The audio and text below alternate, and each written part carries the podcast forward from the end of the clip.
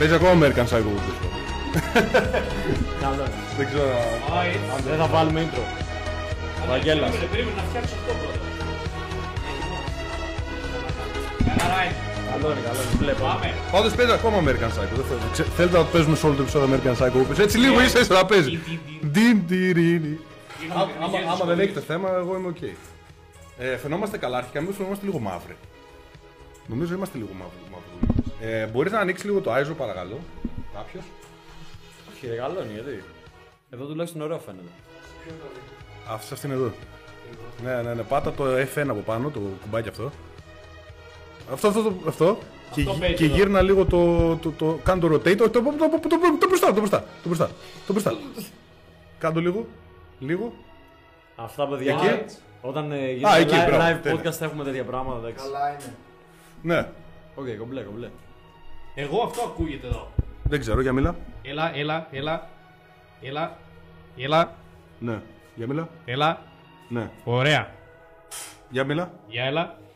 Ωραία. Προσπάθησε να μιλάς μπροστά σε αυτό όμως. Για έλα. Γιατί έχουμε προβλήματα συνέχεια με αυτό, ε. Έτσι. Εδώ ακούγεται. Μάλλον. Μάλλον. Μας ακούτε καλά, πείτε μας. Ε. Για πάμε. Φέρ' το πιο κοντά εδώ, πιο έξω. Η Έλα. Η έλα, η έλα. Έλα. Ακόμα παίζει American Psycho πίσω. Και γαμό.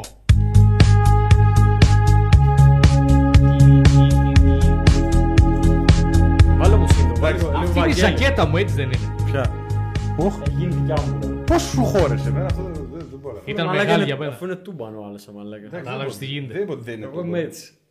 Λοιπόν, πάμε intro song. Και μου είναι και καλή και στο ύψος, κοίτα. Λοιπόν, παιδιά μου πάει αυτή η ζακέτα. Θέλω να μου πούνε, άμα μου πάει, άμα πει το τσάτο ότι μου πάει, την κρατάω. Πω πω την πάτησα. Είναι δικιά μου. Κάτσε να βρω. το- Ευχαριστώ για τη ζακέτα. Την πάτησα τελείως. Λοιπόν, παιδιά, ε, να σα πω γιατί έχουμε λίγο πρόβλημα εδώ. Γιατί έκανα update στο OBS που κάνουμε το stream και μου τα έχει αλλάξει όλα. Δεν ξέρω τι, τι, τι σκεπτικό μπορεί να είχαν αυτά. Τα έχουν αλλάξει, τα έχουν κάνει, μιλάμε όπως θέλουν. Βαγγέλης Σον. Να το πάμε. Πάμε, λέγε πάμε. Να το πάμε. Έτσι, έτσι.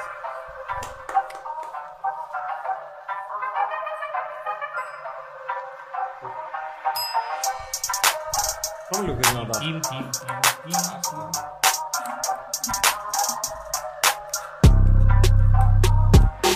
Θέλουνε να ανέβουνε, δεν βρίσκουνε το κόλπο Please και στο Έχουνε τον τρόπο, θέλει γνώση και αγώνα Δεν θα έρθει με το χρόνο Κάθισε μαζί μας και απόλαυσε τον δρόμο Θέλουνε να ανέβουνε, δεν βρίσκουνε το κόλπο Please και στο Έχουνε τον τρόπο, θέλει γνώση και αγώνα Δεν θα έρθει με το χρόνο Κάθισε μαζί μας και απόλαυσε τον δρόμο Έχεις βγάλει ωραίο, ωραίο. Ωραίο, ωραίο. Ωραίο, ωραίο. Είμαστε Εγώ δεν μπορώ down να σήμερα, μιλήσω. δεν είμαστε. Είμαστε. Είμαστε down, ρε φίλε. Εγώ ήμουν Θεσσαλονίκη bootcamp με ξενύχτη. Ακόμα να ρώνω. Θα σα πω κι εγώ. Ξύπνησα 8 το πρωί σήμερα 9 η ώρα ξύπνησα για να ταξιδέψω. Θα σα πω κι εγώ. Για Τι πες. θα πεις εσύ και εσύ down. Ε, ναι, η αλήθεια δεν ξέρω. Σήμερα ξύπνησα με ένα πόνο. Βασικά αυτές τις τελευταίες μέρες δεν ξέρω. Ζαλίζομαι κάπως. Πονοκεφάλου στον Ατάλο. Δεν ξέρω. Είναι. Πάρε γενικά- γενικά... πάψε για τους πονοκεφάλους. Ω, δεν παίρνω. Που λέει και ο Λέξ. Δεν παίρνω τέτοια πράγματα. Δεν ξέρω. Γενικά δεν. ε, Εγώ Αυτός δεν- άλλο εννοεί, αλλά εντάξει. Δεν- δεν- γενικά εγώ είμαι άνθρωπος που δεν θα πάρω χάπια και τέτοια. Δηλαδή είμαι τελείως κατά. Δεν ξέρω αν αυτό είναι κακό. Τελείως κατά. Τελείω κατά. Ότι δεν μου αρέσει να, να χρησιμοποιώ τέτοια. Δηλαδή ακόμα και πονοκέφαλο να έχω και πυρετό και να έχω. Εννοείται ότι αν μπορείς να το... Δεν παίρνω Ντεπόν και τέτοια. Αν μπορείς να διατραφείς με φυσικό τρόπο, εννοείται. Αλλά κάποιες φορές είναι μονόδρομος. οκ. Απλά προτιμώ. Εντάξει, άμα είναι μονόδρομος, είναι μονόδρομος. Απλά δεν ξέρω. Προτιμώ να μην βάζω τίποτα. Από Ντεπόν και τέτοια. Εντάξει, Συμφωνώ. δεν το λέω να το κάνετε κι εσείς προφανώς. Απλά λέω ότι εγώ είμαι καθυστερημένος και κάνω αυτό το πράγμα. Μην- Καλά, ναι, προφανώς δεν δίνουμε ιατρικές συμβουλές, έτσι, ο καθένας κάνει τι θέλει. Ακριβώς. Μακριά από χάπια. Τι γίνεται εδώ, τι γίνεται εδώ, κάτσε εδώ. Γιατί πρέ- εδώ, λοιπόν, δες τώρα τι θα κάνω. Θα βάλω το OBS εδώ, να το βλέπουμε. Τέλεια. Ωραία. Ωραία, το βλέπουμε όλοι. Και εδώ να βλέπω το chat. Άι. Άιτς. Ωραία, λοιπόν. Πάμε, 28 άτομα μπορεί να ανέβουμε τώρα λίγο. Έλα, Ε, να πάμε, σου πω πάμε. ότι από τα βίντεο που με έστειλες δεν κατέβασα κανένα, αλλά δεν θα δούμε κανένα. Γιατί όχι. Όχι, θα δούμε. Είναι, είναι, είναι σημαντικό που πρέπει να δούμε. Θα τα δούμε όλα. ρε. Ωραία, να, να το δούμε. On Απλά... the go τώρα, on the go. On the Ποιο, go. ποιο, ποιο, ποιο. Το δικό μου το μικρόφωνο εδώ ακούγεται κανονικά τελικά. Ναι, κανονικά. Ακούγεται. Ε, Για να δείτε στο chat, εδώ, να μας δώσει το Ποιο chat είναι αυτό, feedback. αυτό από το TikTok που μες έστειλες. Ναι, ναι. Αυτό, ωραία, κάτσε να το κατεβάσω. Κατέβασέ το. Δεν το κατεβάσω. Blizz έχω ολοκληρώσει σχεδόν το Phoenix και έχω να πω πως είμαι πολύ ικανοποιημένος και έχω αρχίσει ήδη να εφαρμόζω αυτά που έμαθα. Βέβαια δεν θα έχω το μέγιστο αποτέλεσμα γιατί είπα ότι είμαι 17 και θα τρώω ό,τι φτιάχνει η μαμά. Έστω και αυτό είναι καλό για να βάλεις τις βάσεις αυτή τη στιγμή. Σε ένα χρόνο σκέψου 2 θα μπορείς να τρώσει ό,τι θέσει κτλ.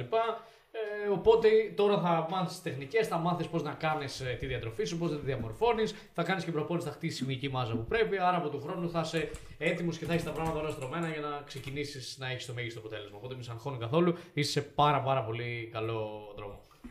Ε, να βάλουμε και την ερώτηση που μας έστειλε το άλλο το παλικάρι στο. τέτοιο. Ναι, στο... Μπορείς να μου το στείλεις; Α, πρέπει να το έχω. το έχω, στο, στο έχω στείλει στο Messenger. Ναι. Α, να το βάλω σαν φωτογραφία. Γιατί μα- κάποιο παλικάρι έστειλε μια ωραία. Ω, κατέβασαν το βίντεο. What? Βρω, παίζει να το κατέβασαν αυτό το βίντεο. Όντως! Ναι. Α, όχι, Α, όχι, όχι. Είπα για- Πάντως για αυτό που είπες τώρα για τη διατροφή, μπορεί ας πούμε ο φίλος που είναι 17 να μιλήσει στη μάνα του για την διατροφή, να της πει ότι ξέρεις τι, μήπως λίγο να αρχίσουμε να θεωρούμε για το τι μπορούμε να τρώμε και να. Ω, καλά, πει- το έκανε, την έκανε αυτή τη συζήτηση Ναι. με, τη, με τη μάνα μου. Άστο. Εντάξει, μπορεί να προσπαθήσει, δεν χάνει κάτι με το να προσπαθήσει. Why not? Εντάξει. Απλά είναι, είναι τελείως άλλο. Άλλη φάση γονείς με αυτά τα θέματα. Και μου δείχνει ένα τύπο. Άλλο. Τέλος πάντων, ε, ωραία, πάμε να δούμε το βίντεο. Το Πάμε, πρώτο. ναι, πάμε. πάμε. Πολύ σοβαρό ύφος και mood. Σήμερα θέλω να περιγράψω ένα περιστατικό που μου συνέβη σήμερα στο Τι έχουν σχολείο. κάνει; Δημόσιο Περιμένετε, σχολείο παιδιά, λοιπόν, βλέπετε την κάτι. πέμπτη ώρα αποφασίζω να πάω τουαλέτα, να κάνω την ανάγκη μου και εκείνη τη στιγμή που μπαίνω στο μπάνιο είναι πολλά μαζεμένα παιδιά, πάω, Βλέπ- βλέπω μπαίνω μες κάτι. στην τουαλέτα. Πρέπει να πατήσω εκεί. Όχι, νομίζω δεν φαίνεται. Πολύ σοβαρό ύφος και mood. Ρε φίλε, πες μου αν. Πρέπει να το δείχνει εκεί στο. Πολύ σοβαρό ύφος και mood. Σήμερα θέλω να Λοιπόν, περιγράψω δεν ένα θα έχουμε περιστατικό. σήμερα βίντεο γιατί το OBS δεν ξέρω τι έχει κάνει, ρε φίλε. Ε, το- ε, Πες μου ένα. Πολύ σοβαρό Πες μου ύφο ένα και λόγο, πες mood. εδώ. Σήμερα θέλω να περιγράψω ένα περιστατικό που μου συνέβη σήμερα στο σχολείο. Πρέπει να το βάλεις από πάνω. Δημόσιο να το σχολείο βλέπεις. λοιπόν, την πέμπτη ώρα αποφασίζω να πάω τουαλέτα, να κάνω την Κάτω, ανάγκη από μου. κάτω αριστερά. Α, είναι, Και είναι. Να, βλέπεις. εκείνη τη στιγμή που μπαίνω στο μπάνιο είναι τι πολλά να- μαζεμένα τι να μας παιδιά. κάνουμε, φίλε, Πάω, να το πούμε το βίντεο. μπαίνω μες στην τουαλέτα, Α, έτσι. ξεκινάω να κάνω την τώρα ανάγκη έτσι. μου. Α, φαίνεται, ναι.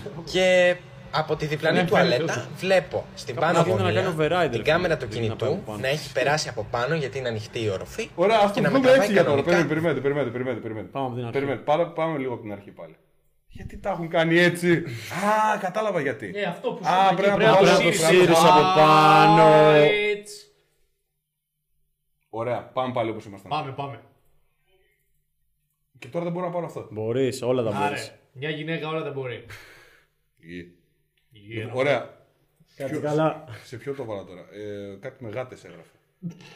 Γάτες, Αλλά Πολύ δεν σοβαρό πειράζει. ύφο και Κάτω. mood. Σήμερα θέλω να περιγράψω ένα περιστατικό που μου συνέβη σήμερα στο σχολείο. Δημόσιο σχολείο λοιπόν, την πέμπτη ώρα αποφασίζω να πάω τουαλέτα, να κάνω την ανάγκη μου.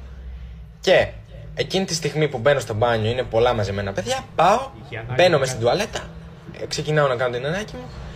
Και από τη διπλανή τουαλέτα βλέπω στην πάνω γωνία την κάμερα του κινητού να έχει περάσει από πάνω γιατί είναι ανοιχτή η οροφή και να με τραβάει κανονικά βίντεο. Για καλή του τύχη παθαίνω σοκ, δεν μπόρεσα να αντιδράσω, απλά είχα μείνει άφωνος, λέω δεν παίζει να συμβαίνει κάτι τέτοιο. Τραβάει το κινητό και φεύγει γρήγορα. Βγαίνω έξω, ήταν πολλά παιδιά μαζεμένα, προφανώς δεν μπορούσα να κατηγορήσω κάποιον και αποφασίζω ότι πρέπει να το πω κάπως. Και αποφασίζω να το πω στον υποδιευθυντή και στον διευθυντή. Ο υποδιευθυντής με στέλνει στον διευθυντή γιατί δεν είναι η αρμοδιότητά του και γιατί δεν είδα ποιος ήταν και γιατί δεν μπορεί να κάνει κάτι. Και ο διευθυντής μου λέει ότι για αυτό το περιστατικό φταίμε εμείς που έχουμε κάνει ε, νόμιμα τα κινητά στο σχολείο Αυτό είναι και το του πρόβλημα. εξηγώ ότι στη συ- δική μου τη συγκεκριμένη την περίπτωση έχω μια πλατφόρμα με αρκετό κοινό μέσα και αν διαρρεύσει κάτι τέτοιο, η δική μου η ζωή έχει καταστραφεί. Γιατί δεν ξέρω σε τι χέρια μπορεί να έχει πέσει αυτό το βίντεο που με έχει να κάνω την ανάγκη. Καλά, ηρέμησε λίγο, ρε μαλάκα, εντάξει, είπαμε. Δεν είναι ότι θα πας αύριο μεθαύριο σε μια, σε μια δουλειά και θα σου πούνε Α, είδαμε να κατουράσει. Εντάξει, ε, περίμενε, περίμενε. Άμα έχεις, Περίμενε, περίμενε. Και ωραία, ας είδαμε να χέζω. Α, δεν μπορεί να σε Τι και να πάρω. έκανε, λες και οι υπόλοιποι δεν χαίρονται. Αυτό, ε, ηρέμησε λίγο, ηρέμησε λίγο. Δε, εσύ χέζεις. δε, ηρέμησε. Όχι. Και ο διευθυντής μου λέει ότι γι' αυτό φταίω πάλι εγώ, επειδή τι τη θέλω 17 χρονών την πλατφόρμα με τόσο κοινό. Αυτό είναι το Πραγματικά, κύριε Διευθυντά, να σας πω ότι ευτυχώς ότι οι δικοί μου γονείς με έχουν κάνει πάρα πολύ δυνατό, γιατί ένα άλλο παιδί που θα περίμενε την υποστήριξη από εσάς, αν ήταν λίγο αδύναμο, θα είχε πάει να είχε φουντάρει. Γι' αυτό, μπουχτίσαμε. Και άλλη φορά να κάνετε καλύτερα τη δουλειά σας κι εσείς και τα μαλακισμένα που τραβάνε τα βίντεο. Ε, Και αυτός παιδί. που- Ε, ε, κακομοίρη. Εύχεται να μην τον βρω, γιατί βρήκε λάθος άτομο να κάνει τη μαλακή. Τι να τον βρεις, αφού ήταν στο δίπλα. γιατί- Δεν ξέρει ποιος ήταν. αφού Είναι βγήκε- λάθος από όλε. Δηλαδή και η αντίδραση αυτού του, του τυπά είναι λάθος. Το πώς βγήκε και τα είπε όλα αυτά και τα λοιπά. Πολύ Και τα σοβαρό φίλε, ύφος και μου. Εγώ. Σήμερα θέλω να Εμένα μου φαίνεται και λίγο δράμα. Αυτό ήθελα ναι, να πω. ναι, ναι, είναι, είναι λίγο λίγο drama, τραβηγμένο. είσαι λίγο drama queen, φίλε μου. Ένα αυτό. Είναι Δεύτερον, τραβηγμένο ρε φίλε, αλλά και πάλι έχει δίκιο όπως και να το κάνεις. Δεν μπορείς, θες να κατουράσει. Εγώ, ας πούμε, αυτή τη στιγμή, άμα πάω κάπου να χέσω, εγώ το, το, το χέσιμο είναι full ιερό, ρε φίλε. άμα μπω σε μια τουαλέτα και κάποιος μου ανοίξει τη, την, τουαλέτα, την, την πόρτα από την τουαλέτα και να με ενοχλήσει επίτηδε, όχι κατά λάθος, αλλά και κατά λάθος θα εκνευριστώ. Τέλος πάντων, πού να ξέρεις ποιος είναι μέσα. Αλλά αν επίτηδες χέζω.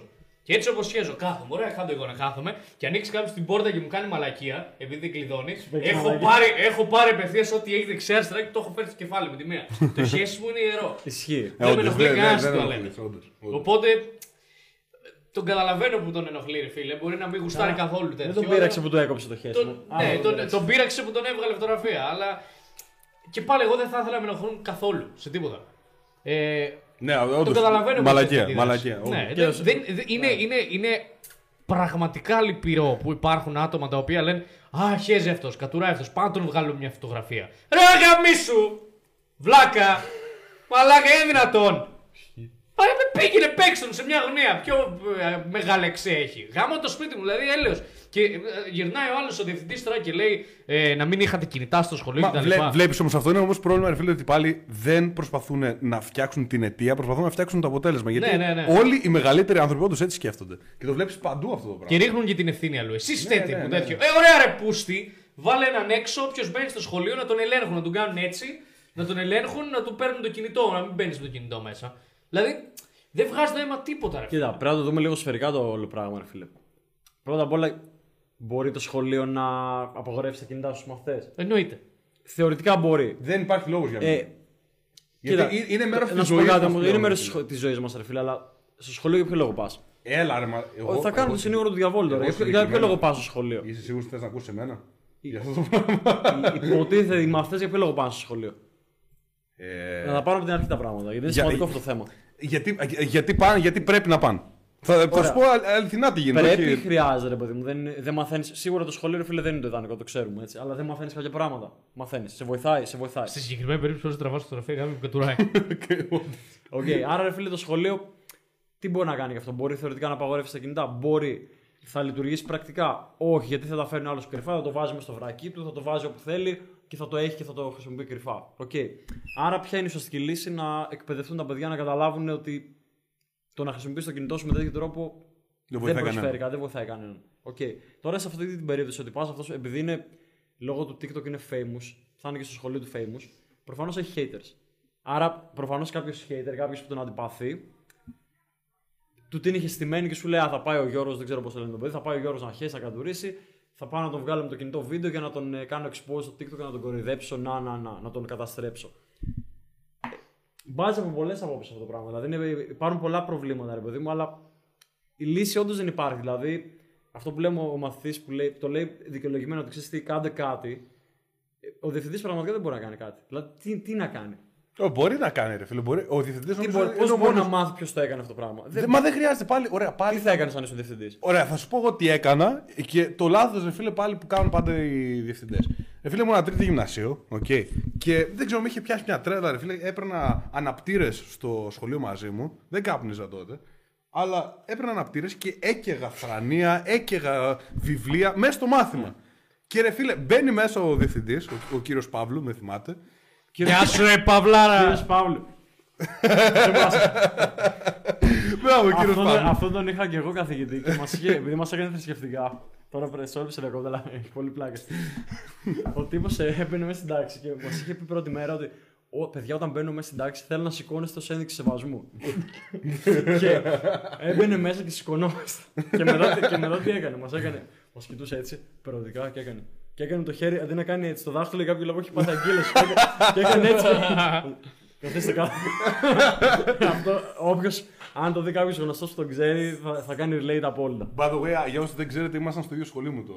Η ίδια γειτονιά και ίδιο σχολείο, ίδιο σχολείο Ναι, μου. και- Μιχάλη. και το ανακαλύψαμε το μετά από μαθαίνω- χρόνια. Μετά από Τώρα πολύ βασικά. καιρό. Ναι, ναι. ναι. Γιατί πόσο έχουμε, 5 χρόνια διαφορά. Ναι, όταν ήσουν εσύ τρίτη ηλικία, εγώ ήμουν πρώτη γυμνασίου. Ήμασταν στο ίδιο προάβλιο για ένα ολόκληρο χρόνο. Δεν κάνατε podcast. Αλλά ναι, τέλος πάντων, ναι, κάνουμε και podcast. Τέλος πάντων, ε, έβαζα τέλος πάντων από εδώ από εκεί, ξέρεις, Και δεν ήρθε κανένας να μου πει γιατί είναι κακό αυτό το οποίο κάνεις και ποια προβλήματα μπορούν να δημιουργηθούν κτλ. κτλ. Θυμάμαι τον Παυλάρα να έρχεται πραγματικά και να, να λέει: Ωραία, αν δεν πει ποιος το έκανε, αν δεν πει κανένας ποιος το έκανε, θα, ε, δεν θα πάτε εκδρομή. Το, το δικό σας τμήμα δεν θα πάτε εκδρομή. Και προφανώς όλοι γύρισαν να δείξουν εμένα. Και εγώ Οκ. είπα ότι εγώ το έκανα. Οκ. Οκ, Αλλά εγώ τι έμαθα, να λειτουργώ με το φόβο, ρε φίλε. Ότι αν να μην κάνω μαλακίες γιατί θα πάθω κάτι. Δεν μου ανέπτυξε κανένας την αντίληψη ότι μαλάκα μπορεί να βάλεις φωτιά την τάξη. Και όχι μόνο αυτό ότι. Εγώ θα ότι- ρωτούσα αγόρι που είσαι χαζό. Χα- Μα χαζός ήμουν, όντως ρε φίλε. Τι. Πε- Σκέψου, είχαμε φυσική και ειδικά στη φυσική το έκανα αυτό. Και είχα Για πει να ηλίθεια- αποδείξεις λίγο τη μουσική, κατάλαβες. Έκανε πειράματα στην πράξη. Έκανα πειράματα και το θέμα ποιο είναι ότι η τύψη μου το, το πήρε χαμπάρι, λέει. Τσίπουρο, ποιος πίνει τσίπουρο; Μύθισε Μεθύστακα. τσίπουρο, ρε μαλάκα. Α, κατάλαβες. Άρα εγώ το έβλεπα αστείο αυτό το πράγμα. Συνέχιζε και οι άλλοι νόμιζαν ότι είναι τσίπουρο αυτό το πράγμα. Και μετά άρχισε να βλέπει και καπνούς και το ένα το άλλο και λέει. Αλλά ναι, ρε φίλε, δεν βοηθάς όμως. Δεν αλλάζεις την αιτία με αυτό το Οκ. πράγμα. Θυμάμαι, Συμφωνώ. είχαμε έναν ε, διευθυντή εμείς, έτσι είναι αστείο αυτό που θα πω τώρα. Είχαμε έναν διευθυντή εμείς στο γυμνάσιο, δεν κολλάει κάπου με αυτό. Απλά ήταν πολύ έτσι χαζός, ήταν τρελαμένος και έλεγε θα κάνετε αυτό, θα κάθεστε έτσι, εκείνο το άλλο. Όλα στην εν τέλει ενώ ήταν ένας πεταμένος του κερατάκι. Εκεί ήταν ένας τρελός μια φορά σε μια κατάληψη γιατί αυτός νόμιζε ότι θα κάνει τέτοιο, θα κάνει τα πάντα, είναι δικά του και θα μπει στην κατάληψη μέσα και θα γίνει πανικός. Εκεί πάει να μπει στην κατάληψη, του τραβάει ένας μια μπουνιά. Και τώρα θα πεταχτεί ο άλλος. Τι επίπεδο είναι αυτό, ρε; Δεν έχετε παιδεία. Φίλε, το θυμάμαι το σχολίαζε όλο το σχολείο πραγματικά. Δηλαδή είχε πάει μέσα αυτό και ήταν ένας από αυτούς που είναι έτσι Λίγο, τρελαμένοι. ναι. Εγώ ήμουν πρώτη γυμνασίου τότε, αυτός ήταν τρίτη. και Δεν ήμουν καν στην κατάληψη εγώ μέσα. Εγώ απλά έφευγα και είχα, είχα μάθει και η διαρρεύση να έχει ρίξει μπουνιά στο δι- Και σε εμάς ήταν ένας που είχε δει ένα καθηγητή επειδή τον είχε κόψει. Ποιο παίζει να είναι αυτός; Δεν θυμάμαι. Ε, Πω, Δεν θυμάμαι, δεν το θυμάμαι καθόλου το όνομα. Τέλος πάντων, είχαμε, θυμάμαι. Αλλά είχαμε κάποιους τρελούς, δηλαδή ναι, είχαμε πολλούς τρελούς. Και στη δικιά μου τη γενιά είχαμε κάποιους που έκαναν τέτοιο. Άρα καταλαβαίνεις λοιπόν, άντε και να Δεν λύνει σταματήσει. αυτό, ναι, δεν λύνει άντε και το να πρόβλημα. σταματήσει ο άλλος να φοβάται ότι ωραία, αν καίω την τάξη, πραγματικά ότι δεν θα πάμε, δεν θα πάμε εκδρομή. Ωραία. Θα κάνω άλλη μαλακία. Που να μην επηρεάζει σε Ναι. αυτό το βαθμό και την τάξη μου κτλ. κτλ. Ή από αντίδραση, ρε φίλε. που Ξέρεις ότι άμα σου στερήσει την. Άμα στην προηγουμένη περίπτωση ο διευθυντής πει ότι παιδιά, άμα δεν ε, βγει μπροστά ή δεν μάθουμε ποιος έβγαλε βίντεο το παιδί αυτή την ώρα που έκανε την ανάγκη του, τέλος εκδρομές για όλο το σχολείο, για όλο τον χρόνο. Ναι, αλλά Θα λειτουργούσε αυτό, αλλά μετά από αντίδραση θα γινόταν κάτι άλλο. δηλαδή αυτό άλλο. το παιδί που θα, θα έτρωγε το expose, μετά μπορεί να έκανε πιο χοντρές πιο χοντρές μαλακές από αντίδραση. Ρε Εγώ φίλε- φίλε... μια λύση που σκέφτηκα τώρα είναι η εξής: Ότι θα Αυτό μπορούσαν ήθελα να να πω, η λύση, κάνουν ναι. το σχολείο να οργανώσει ρε παιδί μου κάποια ημερίδα, ξέρω εγώ, ενημερωτική, κάτι σαν σεμινάριο, μια εκπαίδευση που να έρθει ένας ειδικός για τα social media και την ε, παιδική ψυχολογία, που πάρουν πάρα πολύ τέτοιοι ειδικοί για ψυχολογία εφήβων και να έρθει να μιλήσει στα παιδιά και να τους εξηγήσει Πάλι για τα ξέρεις- social media ξέρεις ποιο είναι το πώς πρόβλημα. λειτουργούν, ότι πρέπει να σέβεσαι κάποια πράγματα κτλ. Που από τα 300 παιδιά στο σχολείο μπορεί τα 100 να μην το καταλάβουν. Αλλά πάλι είναι μια πιο ουσιαστική λύση γιατί χτυπάει το πρόβλημα στη ρίζα. Αλλά Κοίτα, γενικότερα ε, όλα εγώ- ξεκινάνε από την παιδεία που έχει κάποιος ως άτομο. Δηλαδή, εγώ που είναι είμαι πιο πολύ βαθύ. μικρός, το πέρασα αυτό που λες. Μετά- Ερχόντουσαν κόσμος και μας μιλούσαν. Και δεν έδινε σημασία. Ακριβώς. Θυμάμαι, είχαν έρθει να μας μιλήσουν για το σεξ και για τα STDs κτλ. Και, τα λοιπά, και όλη η τάξη γελούσε. Ε, δεν... Γιατί; Γιατί όταν έρχεται ρε φίλε ένας γραβατάκιας. Okay.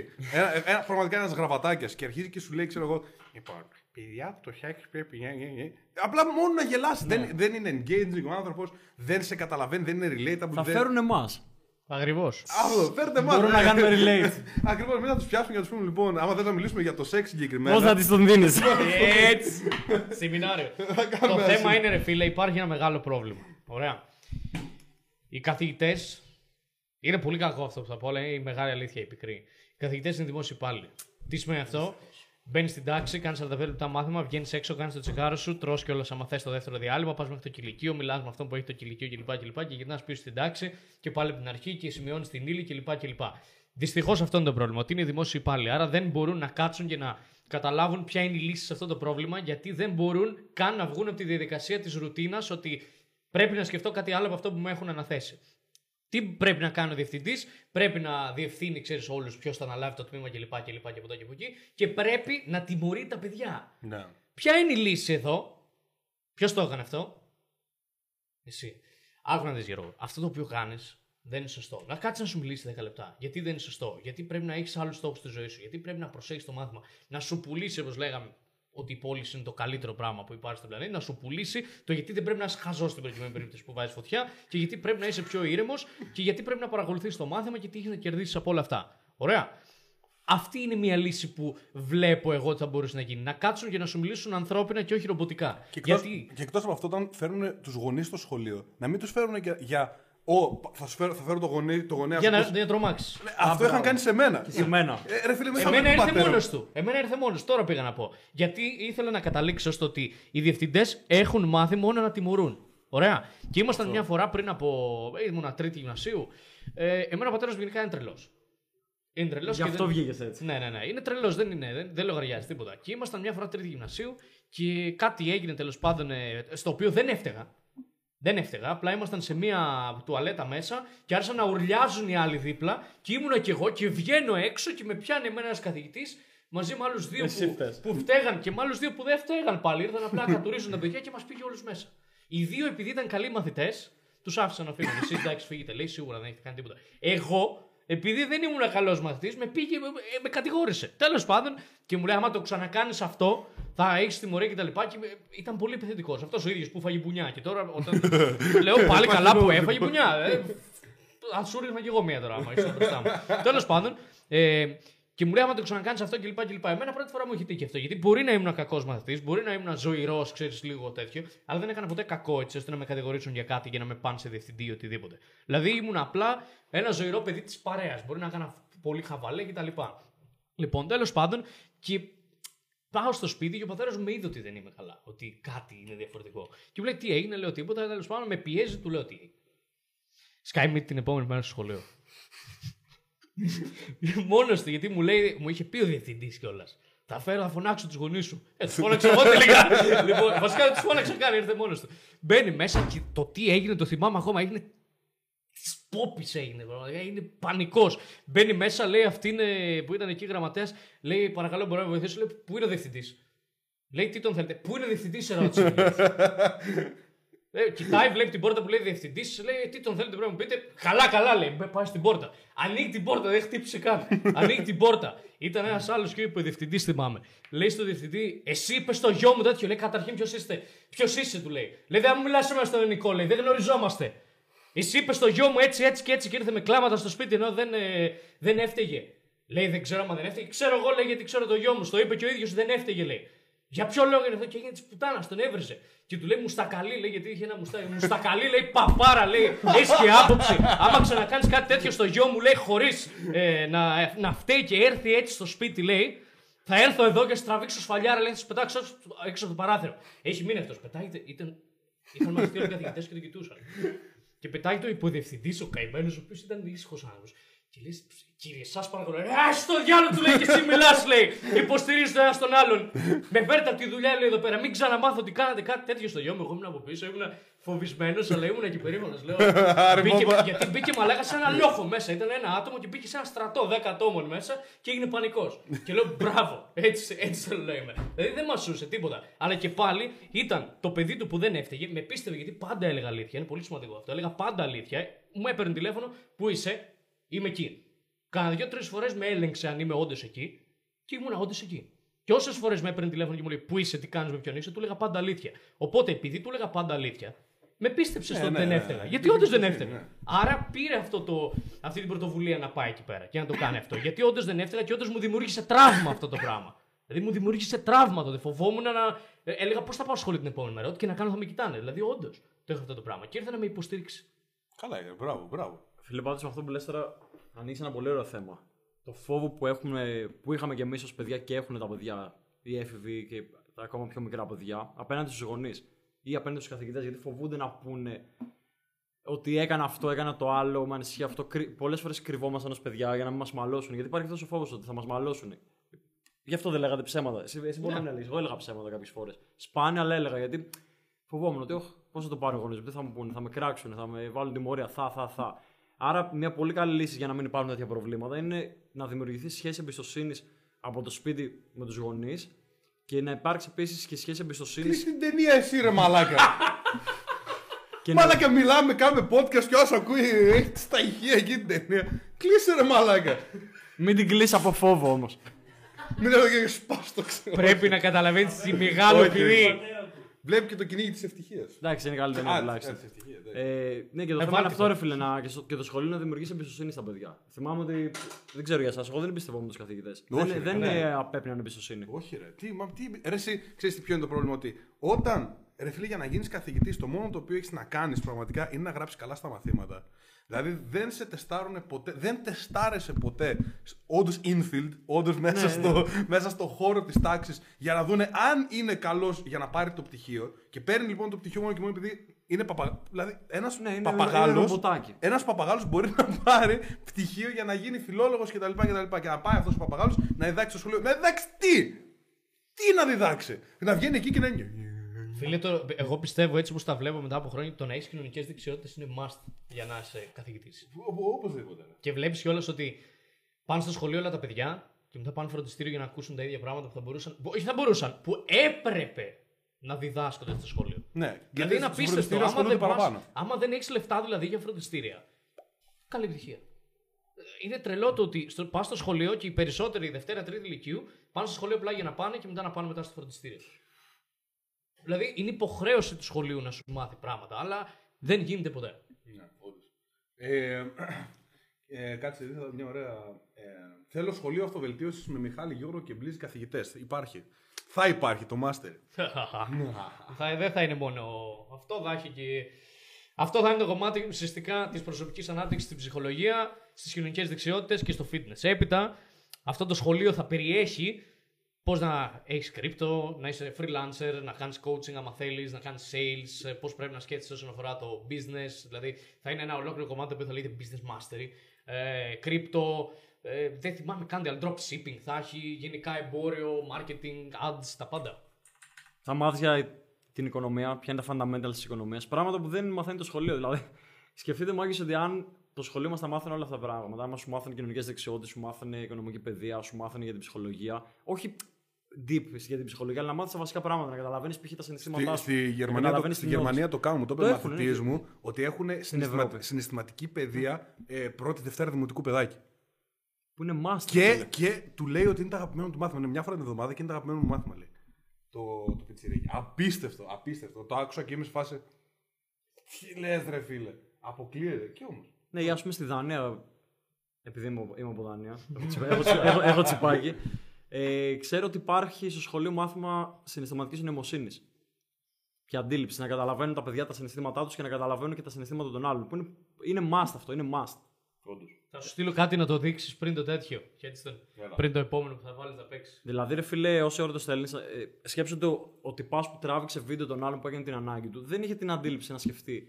Δεν είχε την συναισθηματική νοημοσύνη να καταλάβει τι μπορεί να δημιουργήσει όλο αυτό, πώς μπορεί να κάνει το άλλο άτομο να νιώσει. Ή δεν μπορούσε να μπει στη θέση του παιδιού που έκανε αυτό το βίντεο και έφαγε expose. Δεν ξέρω, έφαγε expose, δημοσιεύτηκε αυτό το βίντεο ή όχι. Δημοσιεύτηκε στο TikTok και έχει πάει και όχι, viral όχι κιόλας. εννοώ δημοσιεύτηκε το βίντεο που έκανε την ανάγκη Α, του. δεν ξέρω, Ή δεν απλά το νομίζω. παιδί φοβάται ότι μπορεί να δημοσιευτεί. Αυτό φοβάμαι. Φοβάται μάλλον. Αλλά δεν ξέρω, δεν πιστεύω ότι ο άλλος θα έχει τα παπάρια να το κάνει αυτό. Ε, αφήστε με λίγο, κάνουν λίγο μαλακίες με τα χρώματα τώρα. Μην... Ε, βάλε λίγο αυτή τη φωτογραφία που σου στείλα. Είναι η καλύτερη τι φωτογραφία. ωραία. Ω, τι ωραία που είμαστε. Εδώ συγκεκριμένα. Ωραία. κα- κα- να το- Θέλω να λίγο να τα φτιάξω λίγο τα χρώματα γιατί φαινόμαστε λίγο. Καλή είμαστε, ρε μαλάκα. Σιγά, έτσι. τώρα φαινόμαστε πάμε λίγο- unfiltered. Α, α, ο- ο- ε, ε, Σαν εξωγήινημα. Ψήστο να κάνουμε έτσι podcast από εδώ και στο εξής. Ή έτσι. Α, Sea Sea Hulk. Hulk. Ή έτσι. Ωραία, τώρα που το είχα αυτό. Στο μηδέν. Ωραία. Ε, τέλεια. Τι μου έστειλες; Ε, φω- Μια φωτογραφία στο Messenger, βάλτε τη λίγο. Είναι σήμα κατά τεθέν αυτή η φωτογραφία. Θα είναι η μασκότ. Κάτσε να στο βάλω. περίμενε, περίμενε. Περίμενε. Δείξτε το λίγο να μας πούν λίγο την άποψή τους. Κάτσε που να το βάλω τώρα. Α, Θέλουμε memes γενικά. Θέλουμε. στείλτε- Στείλτε μας τέτοιες χαζομαρούλες που μας αρέσουν. Ε, Κάτσε, κάτσε, κάτσε, κάτσε, κάτσε. Να το. Οπότε λέει κάποιος μαλάκι. Ρε, γκίφ έπρεπε να το φτιάξουμε αυτό, ρε. Ισχύει, θα το κάνουμε. Κάντε το κάποιος γκίφ, βρείτε το από το προηγούμενο. Μην καθόμαστε τα κάνουμε όλα εμείς. Εντάξει, ωραία. Θέλουν Ε, να ανέβουν, όπα. δεν βρίσκουν τον τρόπο. Έμεινε μόνο μπαλού. Θε- θέλετε να, να δούμε λίγο το μήνυμα που μας έστειλε το άλλο το παλικάρι. Που ήταν λίγο targeted σε μένα, φαντάζομαι ότι Για όλοι, πάμε, για πάμε. όλοι έχετε κάτι να πείτε. Νομίζω γι' αυτό. Ε, πού το έβαλα όμως; Εδώ. Σήμερα είμαστε όντως πολύ down, έτσι πολύ ήρεμοι, ρε φίλε. Δεν ξέρω. Σας έχω επηρεάσει εγώ τη φάση. Ναι. Ναι. Όχι, μια χαρά είμαστε. Είναι έτσι πιο χαλαρό. Ήταν για πρώτο. Λοιπόν, ερώ- ερώτηση για podcast. Α, βασικά το όνομά του φαίνεται. Α, Μαλακία. Sorry, φίλε, δεν πειράζει. Εντάξει, μωρέ, το μικρό φαίνεται, σιγά δεν φαίνεται επίθετο. Λοιπόν. Δεν βλέπω. λοιπόν, κάτσε. Βασικά, κάτσε. Θες το διαβάσω εγώ. Από το Messenger. Ο μεγάλος το κάτω full screen να φαίνεται σε όλη την οθόνη. Ρε, σιγά. Ε, αυτοί το βλέπουν, εμείς δεν το βλέπουμε γιατί έχουμε μικρή οθονούλα εδώ. Δεν τα βλέπουμε καλά. Κάτσε να το. να σου Καλά, πω. άμα είναι άλλος από το κινητό, σιγά μην το βλέπει, αλλά οκ. Λοιπόν, πάμε. Καλησπέρα, παιδιά. Είμαι ο Στράτος. Είδα ένα βίντεο του Γιώργου στο YouTube με τίτλο Η αυτοβελτίωση σε καταστρέφει. Ωραίο βίντεο, αλλά παλιό. Και γενικότερα τα, τα παλιά μου βίντεο δεν είναι και τόσο καλά, να πω την αλήθεια. Δηλαδή, τα βλέπω και κριντζάρω. Αλλά το ίδιο θα γίνεται και σε δύο χρόνια από τώρα. Άρα, ναι. Και ειδικά αυτό το η αυτοβελτίωση σε καταστρέφει. Είχα κάνει και ένα καινούριο βίντεο μετά από ένα χρόνο που λεγόταν Η αυτοβελτίωση είναι ε, αυνανισμός. Το οποίο δίνει λίγο περισσότερο insight για αυτά τα οποία λέω κτλ. κτλ. Με το μεταξύ, φίλε, να βάλω μια παρένθεση έτσι. Γιατί όταν βλέπεις τον παλιό σε αυτό δύο χρόνια πριν, τρία χρόνια, πέντε και κριντζάρεις, αυτό είναι πολύ καλό γιατί αυτό σημαίνει ότι έχεις εξελιχθεί πάρα πολύ. Ναι, ναι, ναι. Δηλαδή, Όχι, πραγματικά είναι τα ό,τι βλέπω και καλύτερο. λέω. απ' το- πριν καθόμασταν και λέω, κάτσε να δω αυτό το βίντεο, να δω τι μαλακίες έλεγα πάλι. Ναι. όχι, ότι δεν, δε, όχι, βασικά, ναι, όντως δεν τον εμπιστεύομαι για το τι έλεγα πάλι.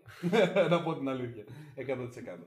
Ε, τώρα, ε, Γιώργο, τι ακριβώς εννοείς όταν λες να τα αφήσεις να φύγουν, ε, δηλαδή τα συναισθήματα; Ε, έστω ότι αποδέχτηκα το άγχος μου, τις φοβίες μου ή οτιδήποτε άλλο πρόβλημα, αφού τα αποδέχτηκα μετά πώς θα φύγουν. Εννοείς ότι αντί να μάχομαι με αυτά, θα συμφιλειωθώ μαζί τους; Και από τη στιγμή που θα συμφιλειωθώ μαζί τους, θα αποδέχομαι την πράξη τους, αλλά δεν θα με ενοχλεί τόσο, τόσο ώστε να δρω περισσότερο; Έχω ακούσει και εγώ τον Τζούλιαν και ε, ε, να τα λέει και στο RFD. Το θέμα είναι ότι ποτέ δεν έχω ακούσει κάποιον να προχωρά στην πρακτική διαδικασία και να εξηγεί τον τρόπο πώς θα τα αφήσουν να φύγουν όλα αυτά που με κρατάνε πίσω. Μετά τι σημαίνει να είσαι. 10... Ωραία, πάμε να απαντήσουμε πρώτα στο πρώτο. Okay. Βλέπετε πόσο in depth τώρα, άμα, όταν μας στέλνετε email, Πολύ γαμάτος. θα, αυτό, θα, μπράβο. θα απαντάμε όπως χρειάζεται να απαντήσουμε. και είναι αυτό που λέμε κιόλας το πώς γίνεται δηλαδή να αφήσουμε τα συναισθήματά μας να φύγουν. Δηλαδή, βρίσκουμε κάτι αντιπαραγωγικό και όχι μόνο συναισθήματα. Ε, πράξεις που κάνουμε συνέχεια, μοτίβα σκέψεων, μοτίβα πράξεων κτλ. κτλ.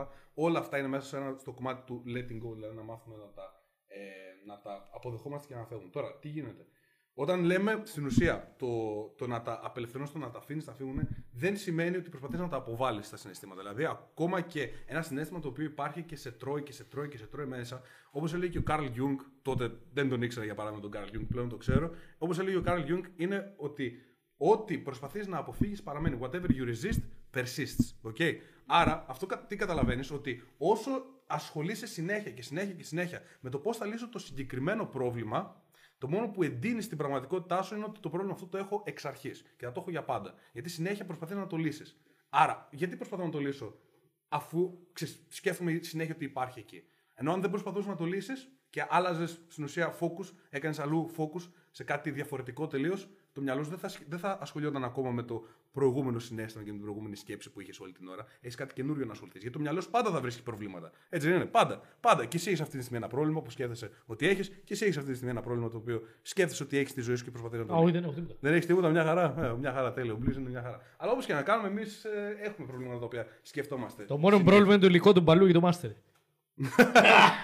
Έχεις ένα, Θα γίνει, θα γίνει. έχεις ένα πρόβλημα. Τώρα μου εμφανίστηκε. Οπότε το να τα αφήσουμε να φύγουν, να φύγουν το, το πρακτικό κομμάτι ποιο είναι; Νούμερο ένα σίγουρα ο διαλογισμός. Okay, δηλαδή να μπορέσεις να το αποφορτήσεις αυτό το, ε, το συνέστημα. Δηλαδή να το φέρεις όσο πιο πάνω χρειάζεται και αντί να το, ξέρεις, να το ζήσει το 10-20% του κάθε φορά. Ε, α, αγχώθηκα λίγο, α, αγχώθηκα λίγο και κα- κάθισα πίσω να το ζήσει το 100% του, ώστε να μην το φοβάσαι πλέον. Okay. Και μετά, η πρα- το, πέρα από το διαλογισμό, είναι και η πράξη η οποία θα κάνεις. Δηλαδή, αν έχεις κοινωνικό άγχος, για παράδειγμα, ναι, το ένα βήμα είναι να μπορεί να το ζήσει αυτό το συνέστημα στο 100% του μέσω του διαλογισμού και να μπορεί να το αποφορτήσεις, να βρεις από πού πηγάζει κτλ. κτλ. Και μέσα στο σώμα σου που ακριβώς πηγάζει. Ένα αυτό. Και το δεύτερο είναι όντως να βγεις έξω και να αρχίσεις να το ξεπερνάς και πρακτικά αυτό το πρόβλημα το οποίο έχεις. Και να βάλεις στόχο όχι να ξεπεράσει το κοινωνικό άγχος, αλλά να είναι πιο μπροστά ο στόχος ο οποίος θα βάλεις. Δηλαδή κάτι σε φάση ότι ας μιλήσω σε πέντε ανθρώπους σήμερα για, το, για, την, για τη μέρα τους. Κάτι τέτοιο. Άρα αυτό είναι το ένα κομμάτι. Τώρα μετά τι άλλο είναι. Δεν ξέρω αν θες να. Όχι, προσθέσεις νομίζω τα κάτι. είπες όλα, ρε φίλε. Και κάτι άλλο που είναι πολύ σημαντικό που το έχω μάθει από τον Eckhart Tolle είναι ότι θα πρέπει να μάθεις να παρατηρείς τι νιώθεις και να μην κρίνεις αυτά που νιώθεις. Δηλαδή να, ε, να μάθεις να είσαι πιο πάνω στο σώμα σου. Το οποίο είναι πολύ σύνθετη διαδικασία, τη διδάσκει ο Γιώργος, αλλά μόλις μάθεις ότι, Α, οκ, νιώθω τώρα σφίξιμο γιατί σκέφτομαι ότι ξέρω εγώ, με απέρριψε μια κοπέλα ή ότι δεν τα πάω καλά στη ζωή μου σε κάποιο τομέα. Παρατήρησε λίγο. Ε, Απλά κάτσε και παρατήρησε. Και λέει μην, κα- μην κάνεις τίποτα.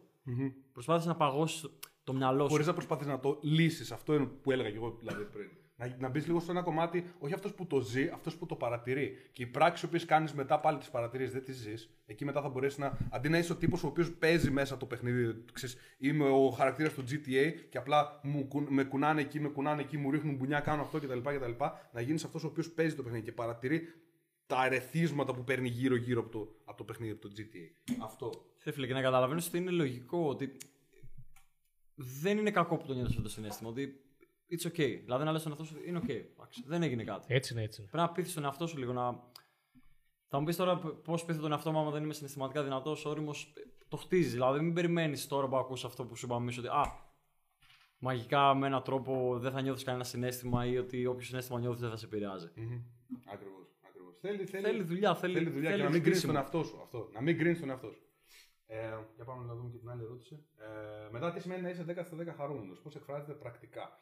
Εγώ θα το έλεγα κάτι σε φάση να μην χρειάζεσαι κάτι για να είσαι χαρούμενος. Δηλαδή, άμα και η ερώτηση που βάζω πάντα είναι η εξής. Αν σε έπαιρνε αυτή τη στιγμή από εδώ που είσαι, με τα πράγματα τα οποία έχεις, με τα πράγματα τα οποία κάνεις και όλα αυτά, και σε έβαζα σε ένα έρημο νησάκι μόνος σου, εκεί ποιος είσαι. Αυτή είναι η ερώτηση. Εκεί ποιος είσαι. Γιατί άμα κάνει, αν είσαι τόσο πολύ γατζωμένο στο ότι Α, είμαι ο Headstone γιατί έχω πολλούς subscribers, έχω μαθητές, έχω το ένα, έχω το άλλο. Άμα, δεν, άμα σου φύγουν, αν γίνει οτιδήποτε, και τι, τι γίνεται, απλά χάνεις την πραγματικότητά σου. Άρα στηρίζει την πραγματικότητά σου σε κάτι το οποίο δεν μπορείς να κοντρολάρεις. Άρα το να είσαι 10 στα 10 χαρούμενος είναι να είσαι σε, σε σύνδεση με το being σου, με το, ε, με το, με το higher self σου, με, το, με την ύπαρξή σου, ας το πούμε. Όχι με την προσωπικότητά σου, με την ύπαρξή σου. Με το being, okay, με το divine self, όπως το, μας το λέγανε και στην, ε, και στη Μυτιλίνη. Με, το, με τη θεο, θεϊκή σου ύπαρξη, δηλαδή το, πώς να σου το πω, η ύπαρξή σου σε μια πιο μεγάλη εικόνα. Ούτε καν το σώμα σου, δηλαδή η ψυχή σου, ας το πούμε, η ψυχή σου. Όντως, με την ψυχή σου. Ε, Νιώθεις ότι η γαλήνη είναι σαν μοναχό στο Θιβέτ. Όχι, πραγματικά δεν είναι, δεν είναι κάποιο συνέστημα το 10 στα 10. Είναι πάλι μια κατάσταση ύπαρξης. Μα δεν το καταλαβαίνεις κιόλας όταν είσαι 10 στα 10 χαρούμενο. Αυτό δεν, δεν, Δεν το βγαίνεις και λες καταλαβαίνω, «Εγώ δεν το είμαι, στο, σκέφτεσαι. είμαι 10 στα 10. ε, Το είμαι είχα στο- πει και στο σεμινάριο αυτό στο, στην Αθήνα. Δηλαδή, ε, ήταν ένας, είχα δει ένα meme που ήταν ένας ε, μοναχός και ένας ε, χωρικός τέλος πάντων εκεί πέρα. Και έλεγε ο χωρικός, φώναζε και έλεγε: Εγώ θέλω ευτυχία. Πρέπει πρώτα λέει, να βγάλεις τον εγωισμό σου από μέσα για να είσαι ευτυχισμένος. Πρέπει να αφήσεις το εγώ. Πρέπει να το αφήσεις τελείως να φύγει. Θέλω ευτυχία. Ωραία. Η ευτυχία δεν είναι κάτι το οποίο θέλεις και επιτυγχάνεται αυτή τη στιγμή. Η ευτυχία είναι ένα συνέστημα. Έρχεται και φεύγει. Οπότε πρέπει να βγάλεις αυτό το οποίο θέλεις και να είσαι παρόν στη στιγμή.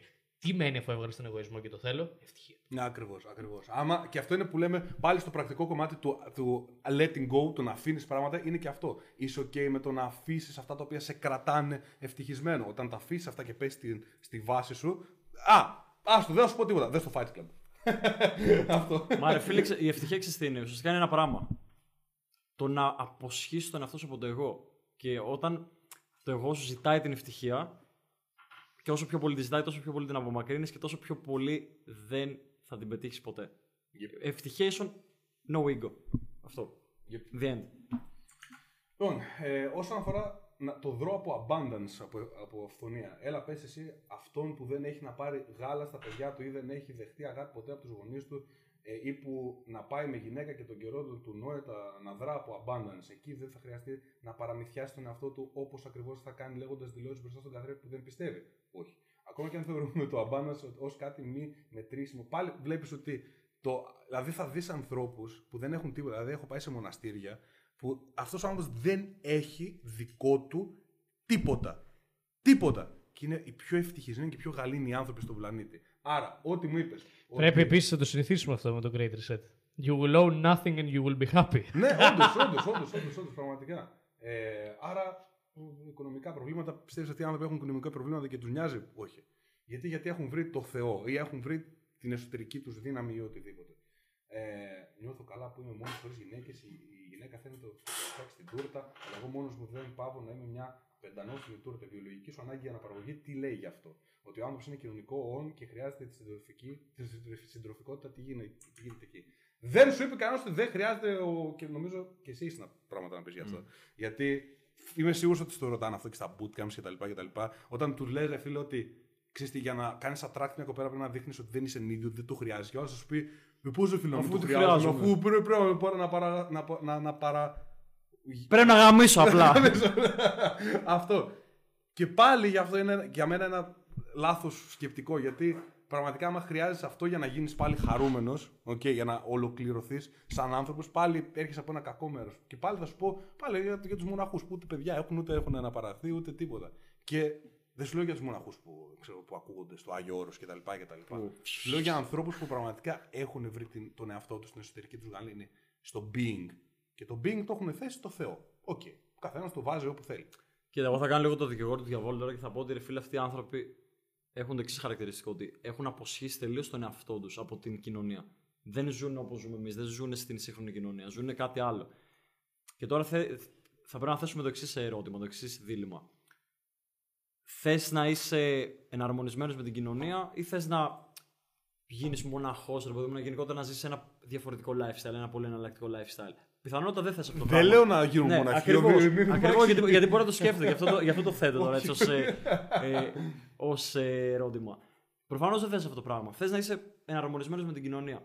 Άρα θα πρέπει να συνδυάσεις το κομμάτι της πνευματικότητας, όλο αυτό που σου εξήγησε ο Γιώργος, με το πρακτικό κομμάτι. Με το να εξελιχθείς στην κοινωνία σε διάφορους τομείς που είναι ξέρω εγώ, τα οικονομικά σου, η υγεία σου, η εμφάνισή σου, οι σχέσεις σου κτλ. Άρα θα πρέπει να αρχίσεις να λύνεις περισσότερο τα προβλήματα που έχεις. Να εστιάσεις στο πρακτικό κομμάτι, χωρίς όμως να εξαρτάσαι από αυτό.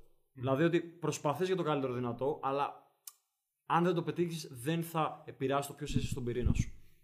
Αυτό που σου λέω μπορεί να σε μπερδεύει λίγο, αλλά εκεί κρύβεται η επιτομή της ευτυχίας. Να συνδυάσει αυτά τα δύο, να συνδυάσεις την πρακτική επιτυχία με την εσωτερική επιτυχία. Ακριβώς. Και θα καταλάβεις ότι αυτά που είναι εσωτερικά, εσωτερική επιτυχία για σένα, ίσως για την κοινωνία να είναι λίγο ε, μωρέ, σιγά, όχι, γιατί, Klein mind. Και εκεί καταλαβαίνεις ότι ο κόσμος απλά έχει. Δηλαδή, όντως, και το νομίζω ότι λέγαμε και σε ένα podcast τροφή για σκέψη που λέγαμε ότι Α, πήγα στη Μυτιλίνη, μπλα μπλα, μπλα, χάλασα και, και στο σεμινάριο στην Βουδαπέστη κτλ. Χάλασα 2.000 ευρώ. Κανένας δεν μου είπε μπράβο. Okay. Πέρα από τους ανθρώπους που όντως ασχολούνται με αυτά τα πράγματα. Αν ανέβαζα story, ότι πήρα καινούριο iPhone, τι πήρα... Πήγες στη Μύκονο. Τι πήγα στη Μύκονο και ξέρεις πόσες φωτιές θα είχα πάρει. Γιατί, ας πούμε, θυμάμαι που είχαν, δεν είχαν βάσει το story με το MacBook, που είχα πάρει το καινούριο MacBook τότε κτλ. Πω, πω, χαμός. Μπράβο, ρε Γιωργάρα, ωραίος, μάγκα, ε, πες μας πώς είναι και μπλα μπλα μπλα. Στη Μυτιλίνη και στο, στο Βουδαπέστη που είχα πάει στα σεμινάρια.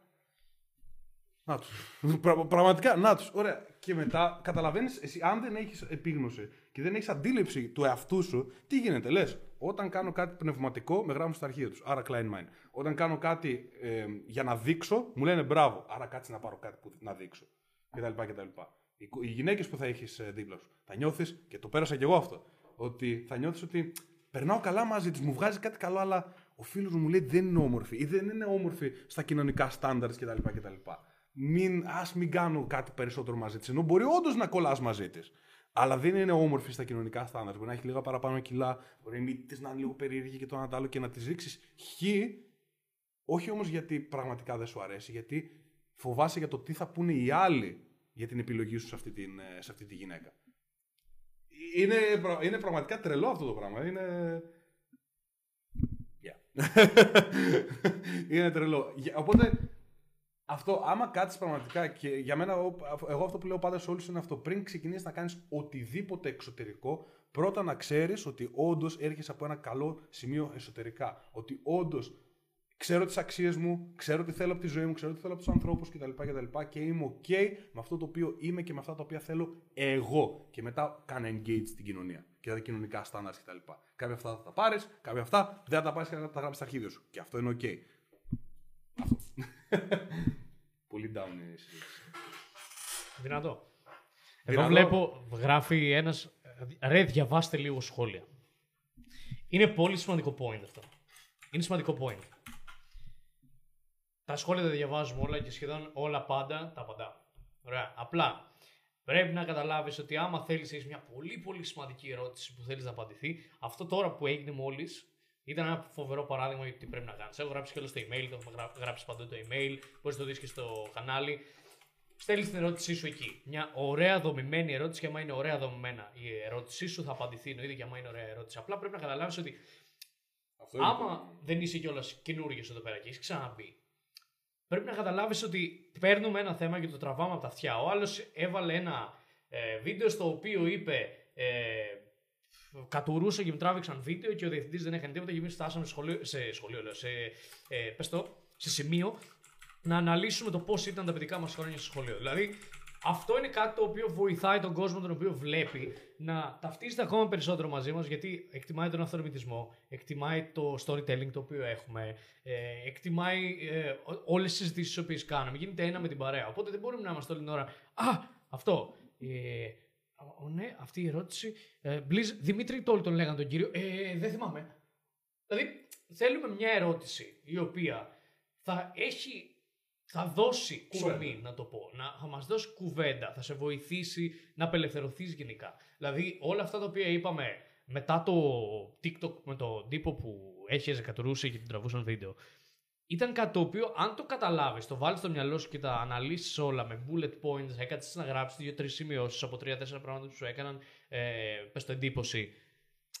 Πραγματικά μπορεί να σε βοηθήσουν να απελευθερωθείς. Να απελευθερωθείς από τα συναισθήματα. Μπορεί να είσαι 17 χρονών, ας πούμε, το γράφεις τώρα. Γιατί 17 είναι παράδειγμα. Ωραία, γιατί το βλέπω.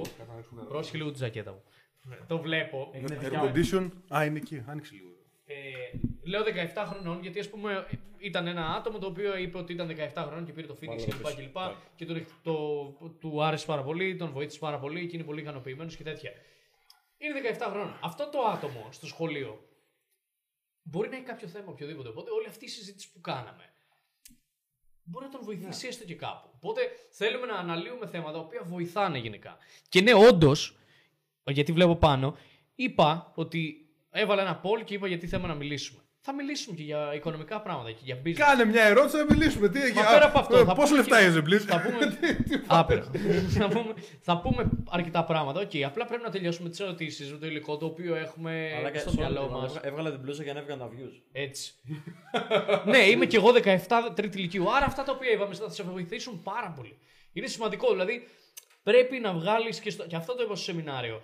Στο, στη Θεσσαλονίκη, γιατί θυμάμαι από την Αθήνα που λέγανε, ξέρω εγώ, μιλούσες εσύ και τον άλλο σου από κάτω έτσι. Ρε, μιλάει, ρε! Καλά, ναι, Σταμάτα. ναι, τώρα κι εγώ. Δηλαδή, αυτό είπα στο σεμινάριο της Θεσσαλονίκης. Όλοι έχουν το κεφάλι τους έτσι μέσα στον κόλλο τους και δεν ακούν.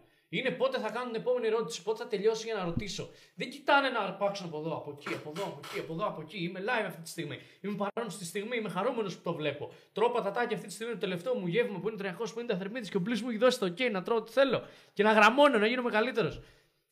Και εγώ αυτή τη στιγμή λέω, ε, δεν θα μιλήσει οικονομικά. Θα μιλήσουμε. Τι σημαίνει αυτό, φίλε, τι λέγαμε πριν, εγωισμός. Αυτό σημαίνει εγωισμός. Σημαίνει ότι νοιάζεσαι για να λύσεις τις δικές σου απορίες. Που, οκ, καλό είναι αυτό, ρε φίλε, θα λύσουμε και τις δικές σου απορίες, αλλά είναι κάτι που- το οποίο το έχω κάνει και τα του, ρε φίλε. Είναι η φράση η οποία λέει Seek first to understand, then to be understood. Ότι προσπάθησε πρώτα να καταλάβεις τους άλλους, να αντιληφθείς τι συμβαίνει γύρω σου και μετά επιδίωξε και έχει την απέτηση να σε καταλάβουν. Αυτό είναι ο πιο χρυσός κανόνας στη ζωή. Άμα θες να, να πορευτείς και να πετύχεις να πας ψηλά. Οπότε, χαλάρωσε, θα, όλα θα γίνουν. Α, σε δύο μήνες, σε δύο μήνες θα εκτεθώ σε πάνω από 50 άτομα για performance, πώς να μην με πάρει από κάτω το άγχος της έκθεσης. Ας Αν εκτεθώ. είναι να μιλήσεις, αυτό που θα ας εκτεθώ. Του εγωισμού Ε, μας, τι λέει; του χωρισμού μας, εγωισμού μας. Θα πούμε εγωισμού Δεν όμως. όμω. Δεν ξέρω, ας πούμε το εγωισμό. Εγωισμού. Αυτό λέγαμε πριν. Ναι, γι' αυτό κατάλαβες. Δεν αντέχω την παράνοια. Ορισμού μα- Ναι, Να, αυτό να, πρέπει να να, είναι. να, Ωραία. Ε, εγώ αυτό που θα σου έλεγα είναι το εξής: Αν μιλήσεις σε κοινό, ξεκίνα με αυτό. Δηλαδή ότι αγχώνω αυτή τη στιγμή κτλ. κτλ. Το κάνω ακόμα και σήμερα στα σεμινάρια τα οποία κάνω κτλ. κτλ. Είναι ο καλύτερος τρόπος και για να συνδεθείς κιόλας με το κοινό και να μην προσπαθείς να αποφύγεις το συνέστημα όπως λέγαμε και πριν. Ένα αυτό. Ε, τώρα, αν παίξεις κιθάρα ή οτιδήποτε κτλ. κτλ εκεί δεν δεν μπορείς να το επικοινωνείς. Απλά μπορείς να κάνεις κάποιο facial expression, κάτι οτιδήποτε. Άμα κάνεις κάτι πιο λάθος ή οτιδήποτε, να αποδεχτείς εκείνη τη στιγμή αυτό που σου γίνεται. Δηλαδή, Πάλι καταλήγουμε παρόν στη στιγμή. ναι, να είσαι παρόν στη στιγμή, να μην προσπαθείς να δείξεις κάτι το οποίο δεν είσαι. Αν αγχώζεσαι και κάνεις κάποιο λάθος κτλ. κτλ. Δηλαδή θυμάμαι και εγώ είχα παίξει ένα live, ε, ένα live σε ένα στούντιο με την πάντα μου που ήταν live, έπαιζε εκείνη την ώρα και κάνω ένα voice crack. Δηλαδή μου βγαίνει ένα. και σε φάση, «Ε, no! κάτι τέτοιο. Και απλά έκανα ένα. Ξέρεις, τελείωσε το, ο στίχος συγκεκριμένος και κάνω μια. Oh, wow! Ξέρω. Ε, και ξέρεις, απλά το αποδέχτηκα, ρε φίλε. Δεν έκατσα. Όχι, ρε γαμώ το. Πώς θα... Αυτό. Ε, Γενικότερα μην προσπαθείς να το παίξεις κάποιος ο οποίος δεν είσαι. Αυτό. Αν αν μπορούσα να δώσω ένα τελικό, θα ήταν αυτό. Και πέρα από αυτό, ρε φίλε, okay, κάτι πιο πρακτικό, παίζει ρόλο η προετοιμασία. Προετοιμάσου όσο το δυνατόν καλύτερα γίνεται. Σε ό,τι είναι αυτό που θα κάνεις, δεν ξέρω τι θα κάνεις. Αν θες, γράψε μας πιο συγκεκριμένα στο chat. Προετοιμάσου full. Εντάξει, προφανώς θα πρέπει να πας και με το flow. Δηλαδή κάτι μπορεί να συμβεί, κάποια απρόοπτα, είδες όπως είπε ο Γιώργος. Οκ, it's okay. Και πάντα να θυμίζεις τον εαυτό σου ότι. ε, που εγώ αυτό το λέω στον εαυτό μου στο σεμινάριο, ότι ρε φίλε, ήρθαν εδώ, ξέρω, 50-100 άτομα όσα ήρθαν για μένα. Άρα ε, δίνω στον εαυτό μου άδεια και νιώθω, ότι, νιώθω και την αγάπη τους, την ενέργειά τους, ότι που ήρθαν εδώ πέρα για μένα. Άρα είναι οι σύμμαχοί μου, είναι κομπλέ. Δηλαδή είναι πολύ σημαντικό να βλέπεις Το του καλό. γύρω σου ως συμμάχου. Είτε είναι ένα κοινό που μιλάς, είτε κάτι που λέω και στους μαθητές ε, που βγαίνουμε έξω και κάνουμε bootcamp. Τους λέω ότι δες τις κοπέλες προσεγγίζει ως συμμάχους. Τους άλλους ανθρώπους στο κλαμπ ως συμμάχους, ότι είστε στην ίδια ομάδα. Αν τους βλέπεις ανταγωνιστικά, αυτόματα θα είσαι πιο μαγκωμένος, θα είσαι μέσα στο μυαλό σου και δεν θα κάνεις καλό perform. Οκ. Έτσι είναι, έτσι είναι. Μάικ, πες νόμι για το ηλεκτρονικά παιχνίδια η εν εντύσιμος ή σε χαλαρώνει τελικά; What? Πού το. Ποιος; Τρολάρες. Ναι, και εγώ 17 είμαι τρίτη λυκείου. Λυκειόη. Η Πες εν- καμία ιδέα για εντύσιμος- ισόντια, Εθισμός, εθισμός. ισόντια στα 17. Πιστεύω θα ήταν καλό θέμα. Ρε φίλε, να, να, σου Να ρωτήσω πούμε κάτι. για τα Δεν video έχεις games. ελληνικά στο πληκτρολόγιο σου. Επίσης, με, με, με τι γράφεις με τα πόδια γράφεις, ρε φίλε; Επίσης, ρε φίλε, θα σου πω. Πόσο σοβαρά δηλαδή να σε πάρω εμείς τώρα. ρε φίλε. Διάβασε, διάβασε περισσότερο. Δηλαδή, ειλικρινά μάθε πώς να εκφράζει καλύτερα. Είναι πολύ σημαντικό. Ο λόγος σου είναι το νούμερο ένα εργαλείο που έχεις στη ζωή. Το Τώρα πόσο- να το απαντήσεις πόσο σοβαρά, ρε επικοινωνείς. φίλε. Ωραία, ας το απαντήσουμε λίγο σοβαρά. Τι θα Όσον αφορά, απαντήσεις όσον σοβαρά; αφορά τα video games, εξαρτάται για ποιο λόγο παίζεις. Και τι κομμάτι της καθημερινότητάς σου καταλαμβάνουν. Παίζεις μία ώρα, δύο για να χαλαρώσεις έχοντας πετύχει πράγματα μέσα στη μέρα σου, έχοντας δουλέψει σε αυτά που σου αρέσουν, ή είναι διέξοδος επειδή δεν έχεις κάτι άλλο καλύτερο να κάνεις στη ζωή σου. Νούμερο ένα ερώτηση. Πιο αναλυτικά έχω και ένα βίντεο στο YouTube που θυμάσαι ένα βίντεο που σου είχα πει κιόλας μετά που σου είχα στείλει μια φωτογραφία μου και βοηθήσει στο thumbnail. Α, ναι, ναι, ναι, Που ναι, έπαιζε, ναι, είχα πάει ναι. σε ένα τουρνουά στο εξωτερικό που έπαιζα Τι ωραίο τότε thumbnail Dota ήταν 2 επαγγελματικά. Πρέπει να το πληρώσεις. Εγώ τότε έπαιζα ρε φίλε γιατί. Κερνάς πίτσα. Βρες, στείλε, βάλε το link από το βίντεο μου. Δεν θα το δουν το thumbnail, θα πρέπει να το δείξω σαν. Ναι, α, στείλε. Οκ, στείλε- κάνω- ναι, αλλά βάλε και το link από το βίντεο. Έχω ένα βίντεο που συζητάω με ένα μαθητή, ο οποίος έχει έρθει για bootcamp, κάνουμε ανακεφαλωτική συζήτηση. Πω, τι thumbnail είχα Φοβερό, φτιάξει. φοβερό. Φοβερό. Και αυτός ο, ο μαθητής έπαιζε πάρα πολλά video games και του είχα εξηγήσει τους λόγους που παίζει video games και τι να αρχίσει να κάνει για να αλλάζει. Γιατί και εγώ παλιότερα το έχω πει, δεν ξέρω, το λέω και τώρα αν δεν το ξέρεις. Μέχρι τα 20 μου ήμουν full πορωμένος με video games, δεν έκανα τίποτα άλλο. Και έπαιζα σε μια επαγγελματικό επίπεδο κιόλας, ήμουν καλός. Αλλά έβλεπα ότι με πάνε πάρα πολύ πίσω και ότι ουσιαστικά ήταν διέξοδος. Επομένως σταμάτησα, ρε φίλε, και άρχισα να αναθεωρώ στη ζωή μου. Δείτε εδώ. Οπότε να δες αυτό το βίντεο. Εγώ το φτιάξω το thumbnail. Αλλά ναι, όντως αυτό το βίντεο δες το. Και έρχεται ερώτηση τώρα, ε, αυτό το βίντεο που το βρω; Στείλτε το μου λίγο. θα γράψει Μιχάλης Μπαλού video games. Αυτό έγραψα, α, πραγματικά αυτό έγραψα εγώ. Πολύ και το απλό. έβγαλα. Αν είναι δυνατόν. Έπαιζα και εγώ full τότε, θυμάσαι, την ξέρεις την ιστορία. Ήμουνα δηλαδή season Λουλάκι. 4 στο LoL, ήμουνα Diamond 4. Για όποιον ξέρει από LoL. Ήμουνα δηλαδή ήταν Diamond 4, 3, 2, 1 και μετά ήταν Challenger. Ήταν το καλύτερο από όλα. Και ήταν πολύ δύσκολο να πας Diamond 4 τότε. Λοιπόν, και βασικά ψέματα. Ήμουνα στα promotions για Diamond 4, δεν τα πέρασα. Άρα δεν ήμουν Diamond 4, ήμουν Diamond 5. Αλλά θε- μ' αρέσει να λέω Diamond 4 για να κλέβω. Λοιπόν, τέλος πάντων, ήμουν πολύ πορωμένος. Δηλαδή, μπορεί να έπαιζα 8 ώρες την ημέρα μέσω όρο. Άλλες φορές μπορεί να έπαιζα 6, άλλες μπορεί να έπαιζα 10. Πολλές φορές ξέφευγα, έπαιζα 12. Θυμάμαι μια φορά είχα πάει 12 ώρα το βράδυ σε ένα internet καφέ. Γυρνάω σπίτι και μετά κοιμάμαι και έπειτα ξυπνάω και ξαναπάω.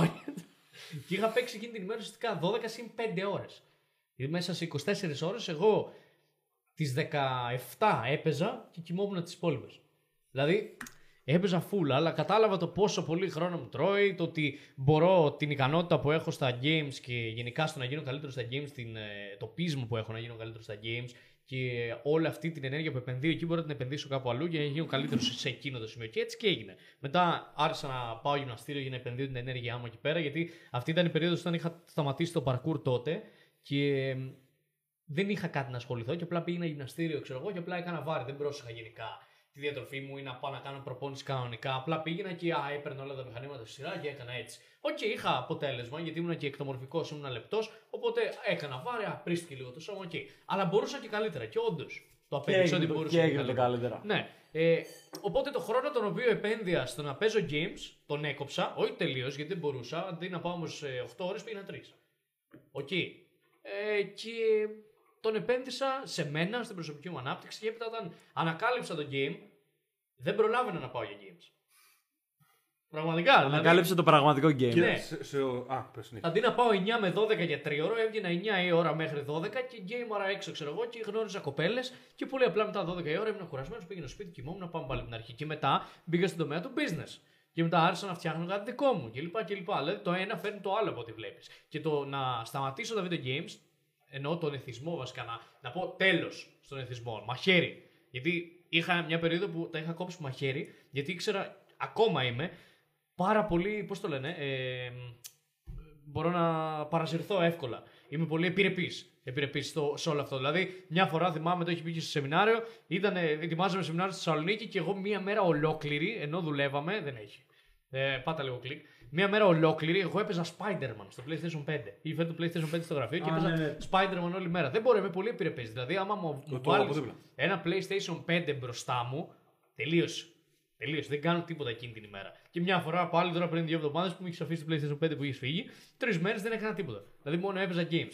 Αλλά το κάνω τώρα και ξέρω, α, σε δύο μέρες θα το πάρει πίσω. Πάρτο του είπα τώρα, μόλις θε πάρτο απευθείας. Και το ρωτάω και δεν παίζεις δικός σου. Λέει δεν θέλω, δεν, Δεν πρέπει. θέλω. δεν θέλω, πρέπει. Δεν πρέπει. και, να, γιατί- να, γιατί δεν παίρνω. Δεν, δεν πρέπει. Άμα πάρω PlayStation 5 καταστράφηκα. Οπότε πρέπει να ξέρεις και τα όρια σου. Έτσι. Δηλαδή, άμα πεις ότι παίζω 5, 5 ώρες την ημέρα, αυτές τι 5 ώρες θα την κατέστησε έτες. Δηλαδή, μία ώρα πήγαινε γυμναστήριο, τις υπόλοιπες 4 διάβασε για το σχολείο σου, διάβασε για την προσωπική σου ανάπτυξη, διάβασε για το πώς μπορείς να αποδώσεις περισσότερο στο γυμναστήριο, τι μπορείς να κάνεις καλύτερο, να, να αρχίσεις να διαβάζεις βιβλία, ξέρω εγώ, οτιδήποτε. Κάτι το οποίο μπορεί να σου επεν... βασικά κάπως να επενδύσεις τον χρόνο σου από το να τον σπαταλήσεις στο να πας να παίξεις σε έναν εικονικό κόσμο που δεν σου προσφέρει τίποτα. Ωραία. Αυτό. Κοίτα, το θέμα είναι ότι υπάρχει μια γενικότερη αλήθεια σε όλους τους εθισμούς. Ότι όλοι, όλους τους εθισμούς τους έχεις λόγω του ότι κυνηγάς συνέχεια ένα, συ- ένα συνέστημα. Έχεις εθιστεί όχι στο πράγμα, αλλά στο συνέστημα. Ε, και θυμάμαι αυτό το είχα καταλάβει με ένα μαθητή μου. Που αυτός είχε πρόβλημα με τον τζόγο. Okay. Είχε. Και γιατί λέω είχε; Λόγω του ότι κάναμε αυτές τις συζητήσεις τότε με τον τζόγο κτλ. Και, και, και εγώ το έπαιρνα έτσι πα- πάρα πολύ εθισμός, εθισμός, εθισμός, εθισμός κτλ. Και, και φτάνω τώρα σε, ένα, σε μια φάση που έχω αρχίσει και έχω παίζει, έχω, άρχισα να παίζω κι εγώ λίγο τζόγο, λίγο φρουτάγια και, τε- και τέτοια. Και είχα χάσει κάπου στα 200-300 ευρώ σε ένα, σε ένα βράδυ. Και ξέρεις τι, ένιωθα, λέω, και κάτσε ρε φίλε, αυτή τη στιγμή γιατί πάω να ξαναβάλω χρήματα ενώ ξέρω ότι θα χάσω; Γιατί με το που το έκλεινα και είδα ότι δεν είχα καθόλου χρήματα μέσα, ένιωθα ότι πώς θα ξαναπάρω αυτή την τοπαμίνη. Και λέω, φτάνω σε επίφανη εκείνη τη στιγμή και λέω, αυτή τη στιγμή, όντως, ο πιο εύκολος τρόπος για μένα για να πάρω ντοπαμίνη και αυτό το ξέρεις το συνέστημα του τι θα γίνει μετά κτλ. είναι ο τζόγος. Άρα τι έκανα, έστειλα εκείνη τη στιγμή λέω, ωραία, πώς, από πού άλλο θα μπορούσα να το πάρω αυτό το συνέστημα; Της ντοπαμίνης του τι θα γίνει μετά κτλ. Το TikTok. Όχι, ό- όχι. Αλλά έστειλα σε μια κοπέλα που κάναμε sexting και ήμασταν καλά μαζί κτλ. Και, τα λοιπά, και ξεκίνησα να μιλάω έτσι λίγο μαζί της, λίγο πιο σεξουαλικά. Και το ξέχασα τελείως το, το κομμάτι με τον Τζόγο. Και του το είπα ότι φίλε, κοίτα τι ακριβώς συνέστημα πας να πάρεις από αυτό το, το πράγμα το οποίο κάνει με τον Τζόγο. Είτε εσύ με, το, με τα video games. Τι ακριβώς συνέστημα, γιατί θα σου πω και στην ιστορία του Blizz. Το να κυνηγάς αυτό το. Α, να γίνω καλύτερος, να γίνω καλύτερος στο game, όταν το κυνηγάς και στην πραγματική σου ζωή πλέον, δηλαδή ξέρεις ότι άμα κάτσω και επενδύσω 4 ώρες στο να γίνω καλύτερος εγώ και το business μου κτλ. κτλ δεν δε, δεν σου βγαίνει να παίξεις games πλέον. Δεν σου βγαίνει. Γιατί; Γιατί το παίρνεις ήδη αυτό το συνέστημα από κάπου αλλού. Άρα κάνε πραγματικά isolate, δηλαδή μόνο δες μόνο το συνέστημα το οποίο παίρνεις και κυνηγάς να πάρεις και δες. Ποιος είναι ο πιο παραγωγικός τρόπος για να πάρω αυτό ακριβώς το συνέστημα; Και ακριβώς το ίδιο πράγμα είναι και με το game. Δηλαδή το να βγεις έξω Πραγματικά το να βγεις έξω και να προσεγγίσεις κάποιες κοπέλε και να μην είσαι σε φάση τι θα γίνει μετά, τι θα γίνει μετά, τι θα γίνει μετά. Δεν, ε, πραγματικά δεν συγκρίνεται με κανένα ε, φρουτάκι, PlayStation και μπλα μπλα μπλα. Έτσι. Γιατί και αυτό έχει ακριβώς το ίδιο συνέστημα και μην σου πω και στο δίνει και ακόμα περισσότερο να πάει καλά και όλη η βραδιά. Επίσης, επίσης ο εθισμός στο, στο τζόγο, επειδή είχα συζήτηση με ένα άτομο που είναι εθισμένος φουλ στο τζόγο, ο μεγαλύτερος τζογαδόρος που ξέρω, ο αδερφός μου, στο όπλα. Λοιπόν, ο αδερφός μου είναι από τους πιο έξυπνους ανθρώπους που έχω γνωρίσει ποτέ. Πραγματικά. Ένα είναι αυτό, η ντοπαμίνη, και δύο είναι, γιατί τον είχα ρωτήσει πραγματικά, μια φορά που είχε χάσει πολλά λεφτά. Του λέω, θέλω να μου πεις λίγο την αλήθεια. Επειδή το είχα, το είχα μεγάλη απορία αυτό. Λέω, παίζεις ό,τι παίζεις, ειλικρινά, επειδή πιστεύεις ότι είσαι τόσο έξυπνος που μπορείς να κερδίσεις και τα μηχανήματα ή μπορείς να κερδίσεις τους πάντες. Και μου λέει, ναι, πιστεύεις ότι άμα κερδίσεις 5 ευρώ μπορείς να χάνει 10, 20, 30, 40 και αφού το κάνεις μία φορά μπορείς να τα ξανακερδίσεις όλα κτλ. Και αυτό με έκανε να καταλάβω γιατί είδα κι άλλους που είναι θυσμένοι στον τζόγο που ξέρω, ας πούμε, άτομα παλιούς μου γνωστούς ή ξέρω εγώ συγγενείς ή οτιδήποτε. Και όντως, όλοι αυτοί που ξέρω που είναι θυσμένοι στον τζόγο είναι πολύ έξυπνοι άνθρωποι. Γιατί όντως νομίζουν ότι μπορούν να κερδίσουν τα πάντα. μπορούν να κερδίσουν το, τα μηχανήματα, τον απέναντι, που είναι ξεκάθαρα σε πολλές περιπτώσεις θέμα τύχης το τι θα γίνει. Αλλά δεν μπορούν να το καταλάβουν. Νομίζουν ότι μπορούν να το κάνουν αυτό το πράγμα. Όντως. Α, γελάω με μια ερώτηση η οποία μου έκανε εδώ ε, παλικάρι. Πώς μπορώ να μιλάω με κοπέλες χωρίς pick-up, διότι μου φαίνεται πολύ δύσκολο. Να μιλάς χωρίς να κάνεις pick-up. δηλαδή, bro, what the fuck; Ε, ξέρεις, ε, αυτό είναι το Τι είναι πρόβλημα. και πες γιατί δεν κάνω pick-up τώρα. Αυτό είναι το πρόβλημα που συζητούσαμε, νομίζω και στο βίντεο που είχαμε κάνει παλιά, παλιά, παλιά στο κανάλι μου. Δεν υπάρχει πλέον αυτό το βίντεο. Άμα θες όμως να σου στείλω συγκεκριμένα εσένα, το κάτι θα κάνουμε. Μου δώσεις 100 ευρώ και σου το δώσω, όχι πλάκια. Αλλά μιλούσαμε για αυτό το ότι υπάρχουν άνθρωποι που λένε, ξέρεις, ζουν την ημέρα τους. Έτσι. Ζουν. Είναι μέσα στην καθημερινότητά σου. Α, Αυτή τη στιγμή είμαι ο Γιώργος. Και βγαίνουν έξω μετά και λένε pick up mode switch on. Πφ, Είμαι, είμαι pick up artist τώρα. Ε, πάω να μιλήσω. Ε, γεια σου κουλιά, τι λέει, ξέρω. ε, Κάτσε να σου κάνω ένα push pull. Το έκανα και εγώ παλιά αυτό. Έτσι. Push pull legs. Ε, τώρα θα πατήσω το κουμπί του push pull. Τώρα θα πατήσω το κουμπί του attraction. ε, έτσι, α, Ideas. Ideas. Όχι, πρέπει. Αυτό που έλεγε στο σεμινάριο στη Θεσσαλονίκη. Πρέπει. δεν- Το pick up δεν είναι κάτι το οποίο κάνεις, είναι κάτι το οποίο είσαι. Okay, και αν σου φαίνεται δύσκολο να είσαι, τότε πρέπει να- να δουλέψεις το ποιος είσαι σαν άντρας. Τι έχεις να προσφέρει σαν άντρας και τα λοιπά και τα λοιπά. Okay. Δεν υπάρχει κάνω pick-up. Δηλαδή, έχω να ακούσει το... δεν νομίζω δεν σε έχω ακούσει ποτέ να, να μου πεις αυτή τη στιγμή κάνω pick-up.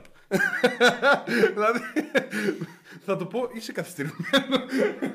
Τι πρόβλημα έχεις; Γιατί μου το λες έτσι; Αλλά ναι, πρέπει να γίνει μέρος της προσωπικότητας. Ναι, τρολάρει. Θα πάμε για pick-up. Θα πούμε για pick-up.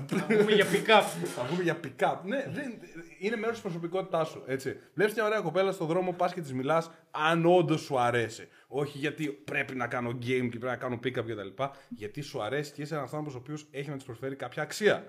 Ελπίζω. Απλά το θέμα είναι ότι θα σκέφτεται τώρα πώς φτάνω σε αυτό το σημείο. Ε, ρε φίλε, με το να αρχίσεις να δουλεύεις στην προσωπικότητά σου, στις κοινωνικές σου δεξιότητες, να γίνει πιο συναισθηματικά δυνατός, να αναπτύξεις την συναισθηματική σου νοημοσύνη, την συνέστησή σου.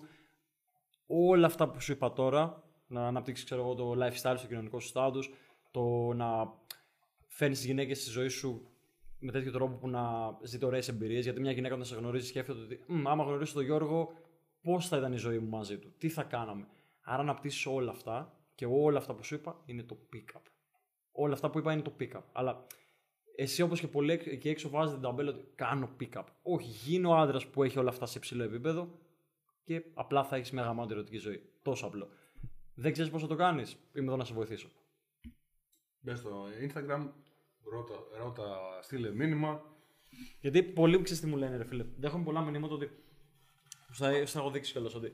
Ε, τι να πω σε μια κοπέλα για να την κερδίσω, τι να πω για να την προσεγγίσω. Όλοι σκέφτονται τι πρέπει να πούνε ή να κάνουν και όχι ποιοι πρέπει να γίνουν. Πε ότι είσαι ο Ντάμπι. Και εγώ του λέω, ρε φίλε, πάντα ότι. Καταλαβαίνω, δηλαδή δεν του αποπαίρνω γιατί. ε, Και αν εκείνη τη στιγμή νιώθω ότι.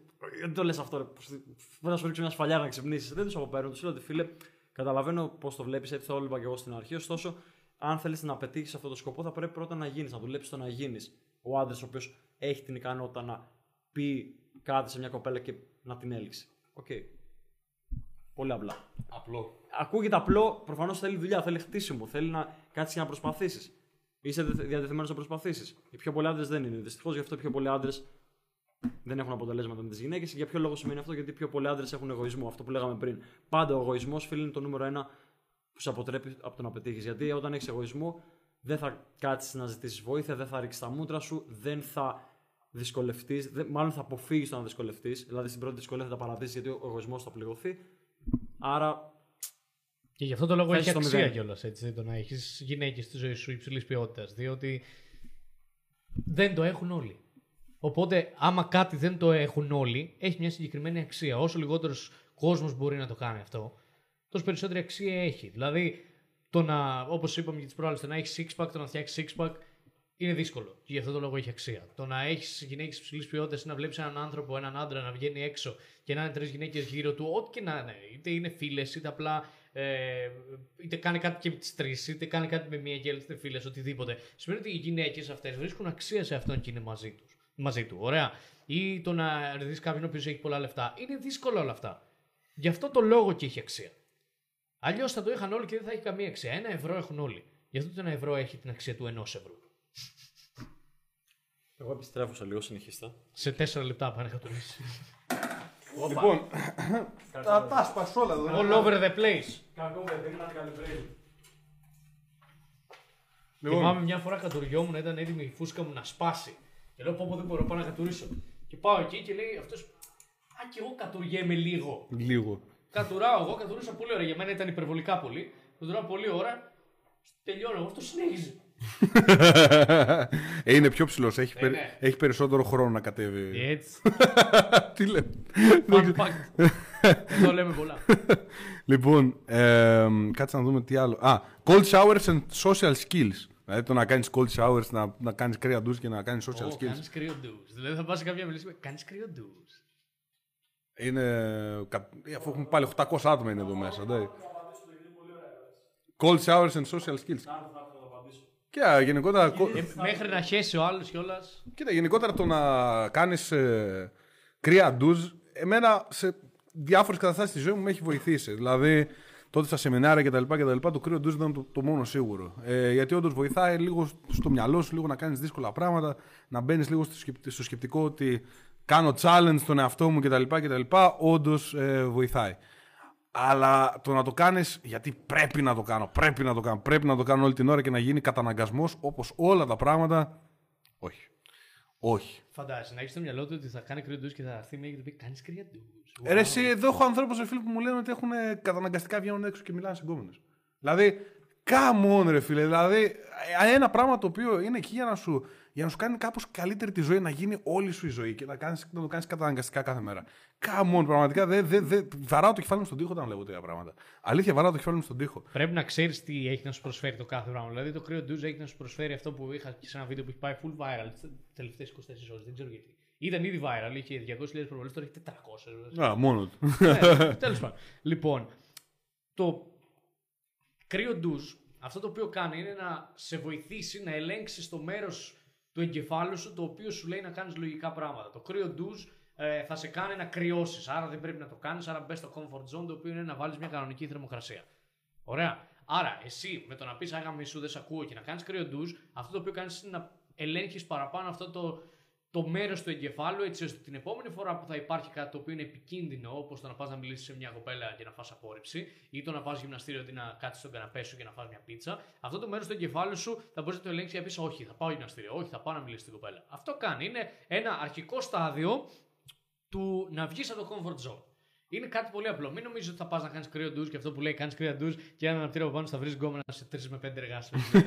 αυτό ήταν πολύ ωραίο. Δεν πρέπει να το έχεις στο μυαλό σου ότι άμα κάνω κρύο ντουζ θα αλλάξει η ζωή μου. Όχι. Πρέπει να ξεκινήσεις από εκεί άμα θες, το κάνεις αυτό το πράγμα, καταλαβαίνεις τι έχει να σου προσφέρει και έπειτα ακολουθεί μια σειρά ε, πράξεων που θα σε πάει στην επιτυχία. Ωραία. Δηλαδή, όπως είναι και η τριπλέτα του απόλυτου άντρα, όπως έχουμε ξαναπεί, να έχεις υγεία, ωραίο σώμα, να έχεις οικονομική ανεξαρτησία και να έχεις ωραίο περίεργο. Γυναίκες, καλούς φίλους κλπ. κλπ.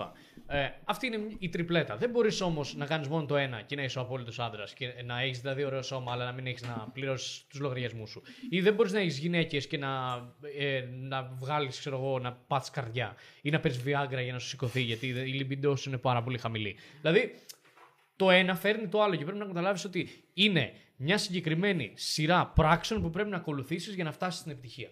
Αυτό, αυτό είναι δηλαδή το κρύο ντουζ για μένα στο μυαλό μου. Δεν είναι ένα τίποτα, δεν είναι τίποτα. Δεν σημαίνει ότι θα κάνεις κρύο ντουζ και θα αλλάξει η ζωή σου.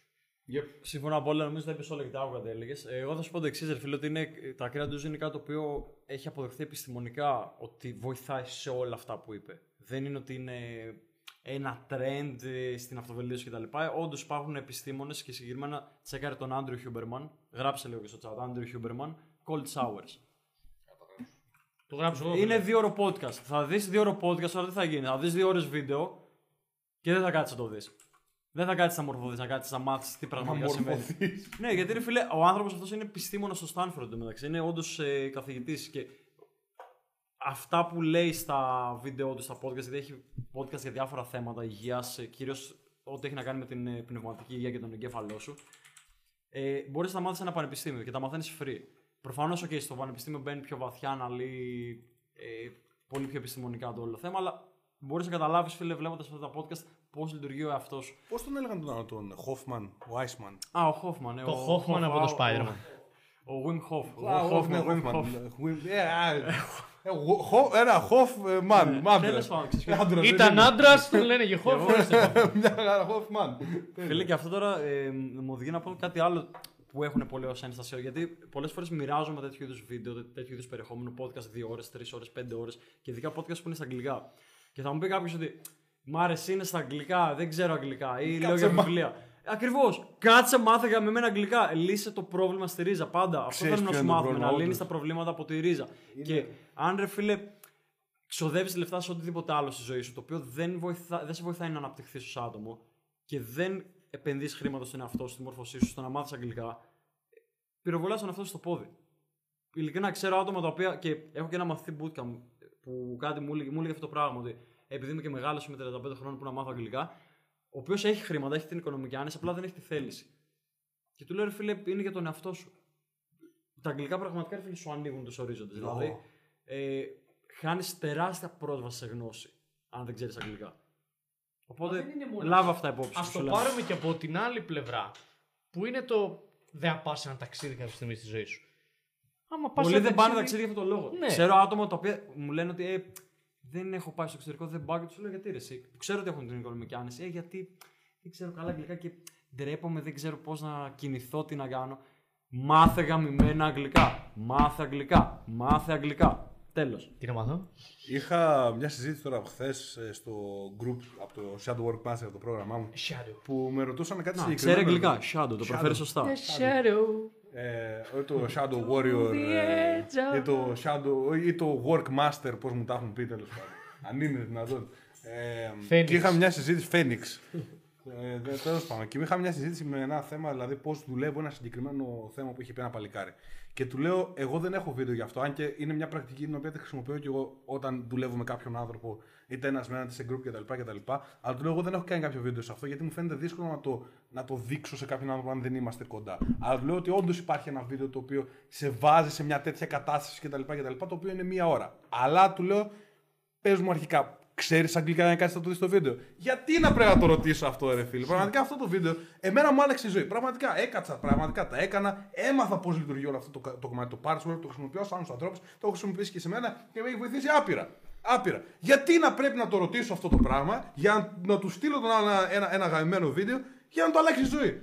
Μάθα αγγλικά, ρε φίλε, και πραγματικά θα έχεις πρόσβαση σε τόσο. Δηλαδή όλα ξεκινάνε από. Όλα υπάρχουν στα αγγλικά πρώτα. Ο, και αν δεν υπάρχουν στα αγγλικά πρώτα, θα γίνουν όλα στα αγγλικά. Και μετά θα πάνε σε άλλες σε άλλες χώρες, ελληνικά, αλβανικά, ε, σουαχίλι, οτιδήποτε που μπορεί να ξέρεις. Άλλη γλώσσα. Αλλά δεν γίνεται να είσαι στον 21ο αιώνα, 2022, και να, να προσπαθήσεις ειδικά να ασχοληθείς με αυτοβελτίωση, με τα οικονομικά σου, όχι Παναγία μου αυτό. Αν δεν ξέρεις αγγλικά, θα, θα, πραγματικά στο λέω, θα είσαι πάντα εργάτης. Θα είσαι πάντα εργάτης και θα δουλεύει εδώ στην Ελλάδα, στο, στο, στη Λάρισα, σε μια καφετέρια. Γιατί, γιατί δεν ξέρεις.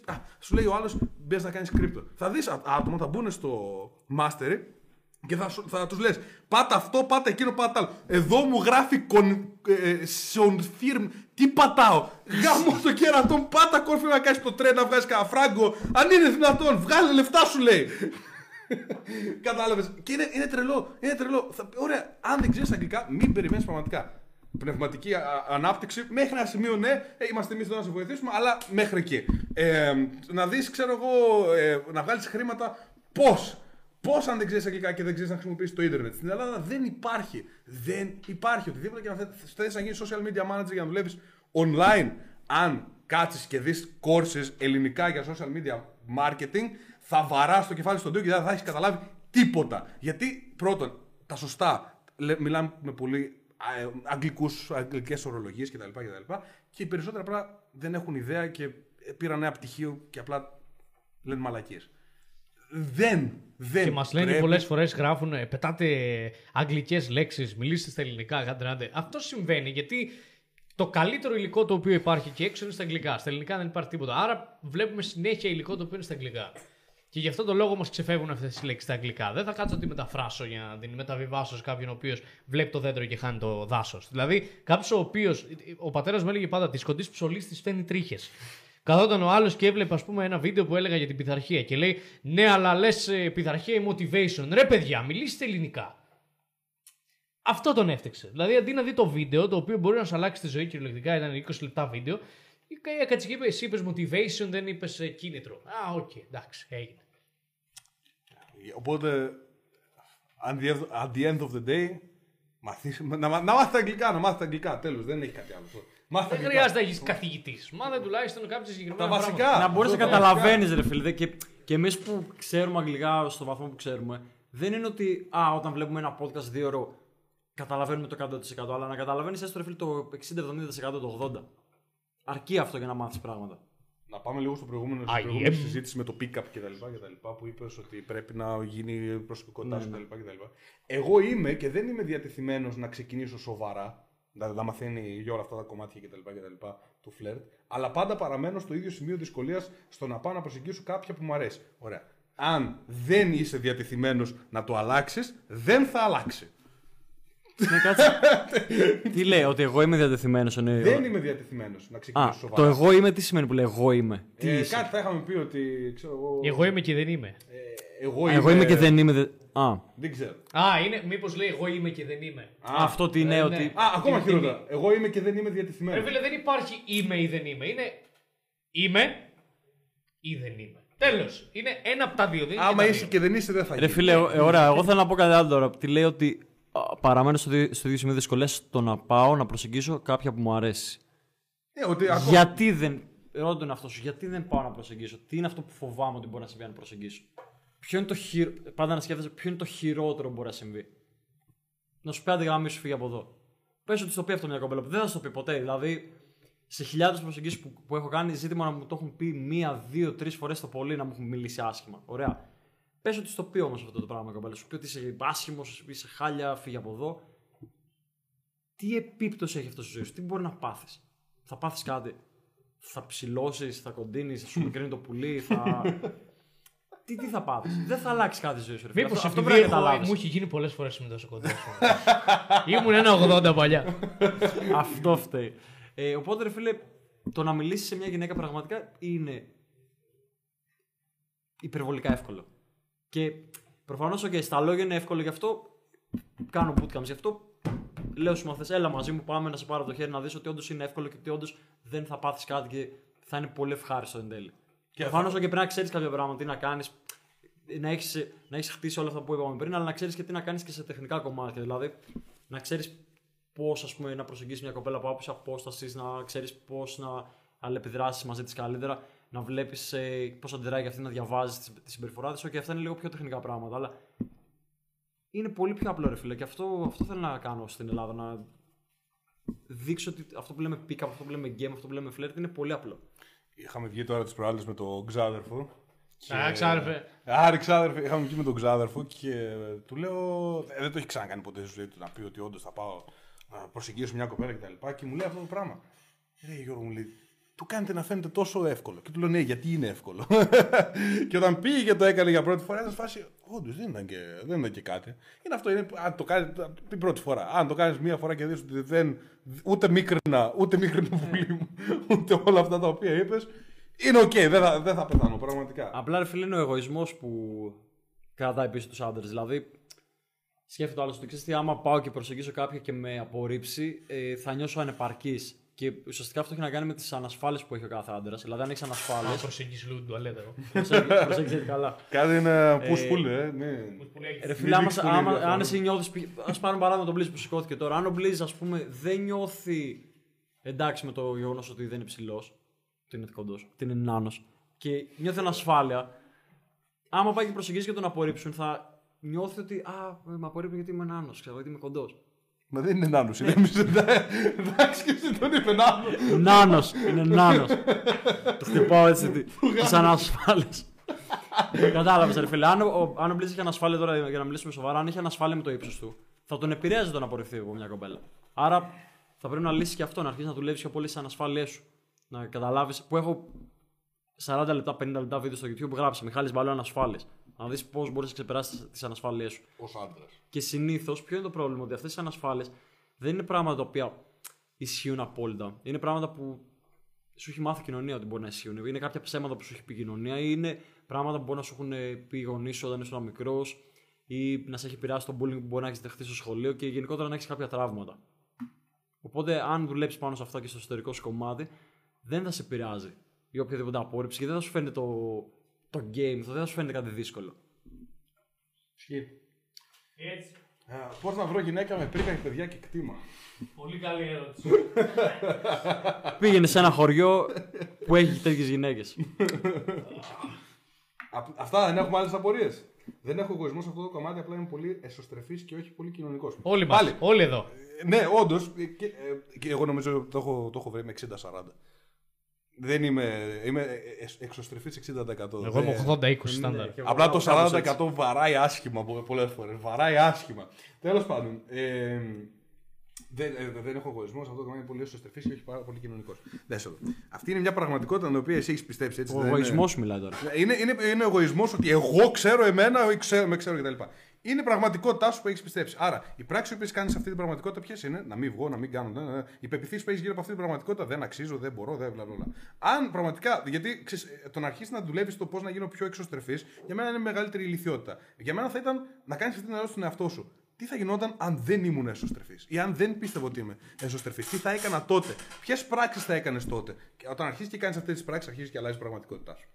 Και εγώ όταν, με ξε- όταν δεν είχα βγει ποτέ να μιλήσω σε μια κοπέλα, όντως πίστευα ότι είμαι εσωστρεφή. Γιατί μου, ε- με φαινό, μου φαινόταν τρελό. Τώρα μου φαίνεται το πιο εύκολο πράγμα στον πλανήτη να κάνεις. Εντάξει, όχι το πιο εύκολο, αλλά το πιο εύκολο πράγμα που μπορείς να κάνεις. Αυτό τι σημαίνει, ότι έγινα πλέον εξωστρεφή. Όχι, απλά υπήρχε ήδη μέσα μου, απλά είναι ότι είχα πιστέψει τη, τη συγκεκριμένη πραγματικότητα ότι εγώ δεν το έχω. Εγώ είμαι εσωστρεφή. Εγώ είμαι άσχημος. Εγώ το ένα, εγώ το άλλο. Είσαι. Thank you. Σωστρεφής ή άσχημος; Τα όλα, ρε, όλα τα είχα. Όλα τα είχα τότε. Ε, γάμισέ τα. Άρα, συγκεκριμένη πραγματικότητα, απλά τι έκανα, την έκανα μεγαλύτερη. Την έκανα reinforce, την έκανα μεγαλύτερη. Άρα, στην άλλη πραγματικότητα που είσαι εξωστρεφής, που μπορείς να μιλήσεις με κόσμο κτλ. κτλ. Τι κάνεις εκεί; Και αν αρχίσεις να κάνεις πράξεις που, που γίνονται στη συγκεκριμένη πραγματικότητα, όχι όμως από αντίδραση στην πραγματικότητα την οποία είσαι ήδη, αλλά από την πραγματικότητα της της καινούργιας σου ζωής κτλ, κτλ. Εκεί τι θα έκανες, αρχίσει να ζεις αυτή την πραγματικότητα, δες πώς αλλάζει η πραγματικότητά σου. Ε, ίσως λέει ότι πιο πολλοί μαζί με, ένα, με εμένα, όταν πάνε να προσεγγίσουν συνειδητά, φοβούνται το αίσθημα της απόρριψης και υποσυνείδητα φοβούνται αυτό το άβολο συναίσθημα. Ε, ναι, οκ. Ε, Λογικό είναι Γιώργο το αίσθημα της απόρριψης να το νιώθεις κάπως μέσα σου. Εντάξει, κανένας δεν χαίρεται ρε φίλε όταν απορρίπτεται. Απλά δεν έχει να κάνει με σένα. Δηλαδή. δ- Ξέρεις τι, βλέ- δες και λίγο την απόρριψη. ρε Τσάτ φίλε. καμία από Αθήνα. Να το σου μάγκας. Μιλάμε για να βγεις έξω να προσεγγίσεις και τσάτ καμία από Αθήνα. Συνέχισε. Sorry. Ρε φίλε, δες και λίγο τις απορρίψεις ως feedback. Δηλαδή ότι προφανώς όταν απορρίπτεσαι μπορεί να κάνεις κάποια πράγματα λάθος, αλλά αυτό που μπορεί να κάνεις λάθος είναι κάτι που αλλάζει. Δεν είναι μέρος της ταυτότητάς σου. Δεν είναι... Μα, μπορεί να είναι τώρα μέρος της ταυτότητάς σου, αλλά δεν θα είναι για πάντα. Είναι κάτι που μπορείς να το αλλάξεις. Αυτό να σκέφτεσαι ότι δεν είναι ότι α, επειδή απορρίπτομαι δεν αξίζω. Μπορεί να μην αξίζω τώρα τόσο πολύ. Οκ, αλλά είναι κάτι που μπορώ να το αλλάξω. Όλο αυτό αλλάζει. Αυτό θέλω να θυμάσαι. Μπορείς να το αλλάξεις. Γενικά πρέπει να καταλάβουμε και να τελειώσει όλο αυτό. Πραγματικά. Ότι είσαι στάσιμος και δεν έχεις αποτέλεσμα λόγω της μη λήψης δράσης. Δεν λαμβάνεις δράση. Αυτός είναι ο λόγος που δεν έχεις αποτέλεσμα. Για να το κλείσουμε. Δεν λαμβάνεις δράση γιατί... το- το- δηλαδή το να μου λες ότι φοβάμαι μην απορριφθώ. Γι' αυτό δεν λαμβάνω δράση. Ωραία. Ή απ' την άλλη δεν λαμβάνεις σωστή δράση. Πάντως όπως και να έχει, το θέμα είναι ότι ή δεν λαμβάνεις δράση καθόλου ή λαμβάνεις λάθος δράση. Τι έγινε, μας επιτίθονται. Λοιπόν, αυτή είναι ε, η αιτία. Ωραία. Τώρα, το ότι φοβάσαι μην απορριφθείς είναι ο λόγος που δεν λαμβάνεις δράση. Ή που είσαι τόσο κλειστός και δεν μπορείς να λάβεις τη σωστή δράση. Γιατί προτιμάς να φορέσει μια μάσκα η οποία δεν είσαι εσύ, έτσι ώστε αν η κοπέλα απορρίψει, σε απορρίψει, δεν έχει απορρίψει εσένα, αλλά αυτόν που προσποιήθηκες ότι είσαι. Αν. Έξω του. Α, έκλεισε. Δεν ξέρω. Αν δεν πας γυμναστήριο, δεν. Α, μπορεί να πιάσει βέβαια η θερμοκρασία. Γι' αυτό. Ε, Δεν ξέρω αν ανοίγει ποτέ, ποτέ μετά. Αυτό είναι το θέμα. Τέλος πάντων. Ε, από Λοιπόν, το 1970, εντάξει. αν δεν πας γυμναστήριο, δεν λαμβάνεις δράση γιατί ε, βαριέσαι να σκοθεί από τον καναπέ. Γιατί φοβάσαι μην σε δουν, ξέρω εγώ, 120 κιλά και που να δει τον χοντρό πάει γυμναστήριο. Δεν θα το πει κανένας, δεν θα ασχοληθεί κανένας με σένα. Ή φοβάσαι μην τραυματιστείς. Λογικό. Ή φοβάσαι μήπως δεν τα καταφέρεις. Πάντως, όπως και να έχει, δεν έχεις σωματικό αποτέλεσμα γιατί δεν λαμβάνεις δράση για τον ΑΒ λόγο. Δεν έχεις τις γυναίκες που θέλεις γιατί δεν λαμβάνεις δράση. Δεν έχεις την οικονομική ευχαίρεια την οποία θέλεις γιατί δεν λαμβάνεις δράση. Πάντα θα είναι αυτός ο λόγος και μόνο και όλα τα υπόλοιπα είναι απλά ο λόγος που δεν λαμβάνει δράση. Αυτό πρέπει να καταλάβεις. Yep. Πάντα θα είναι μόνο αυτό και τίποτα άλλο. Ή η μη λήψη δράσης ή η λάθος λήψη δράσης. Και πάλι προέρχεται από τον εγωισμό. Τι άποψη έχετε για το Tinder; Α σου πω, την καλύτερη σχέση που είχα ποτέ την γνώρισα από το Tinder.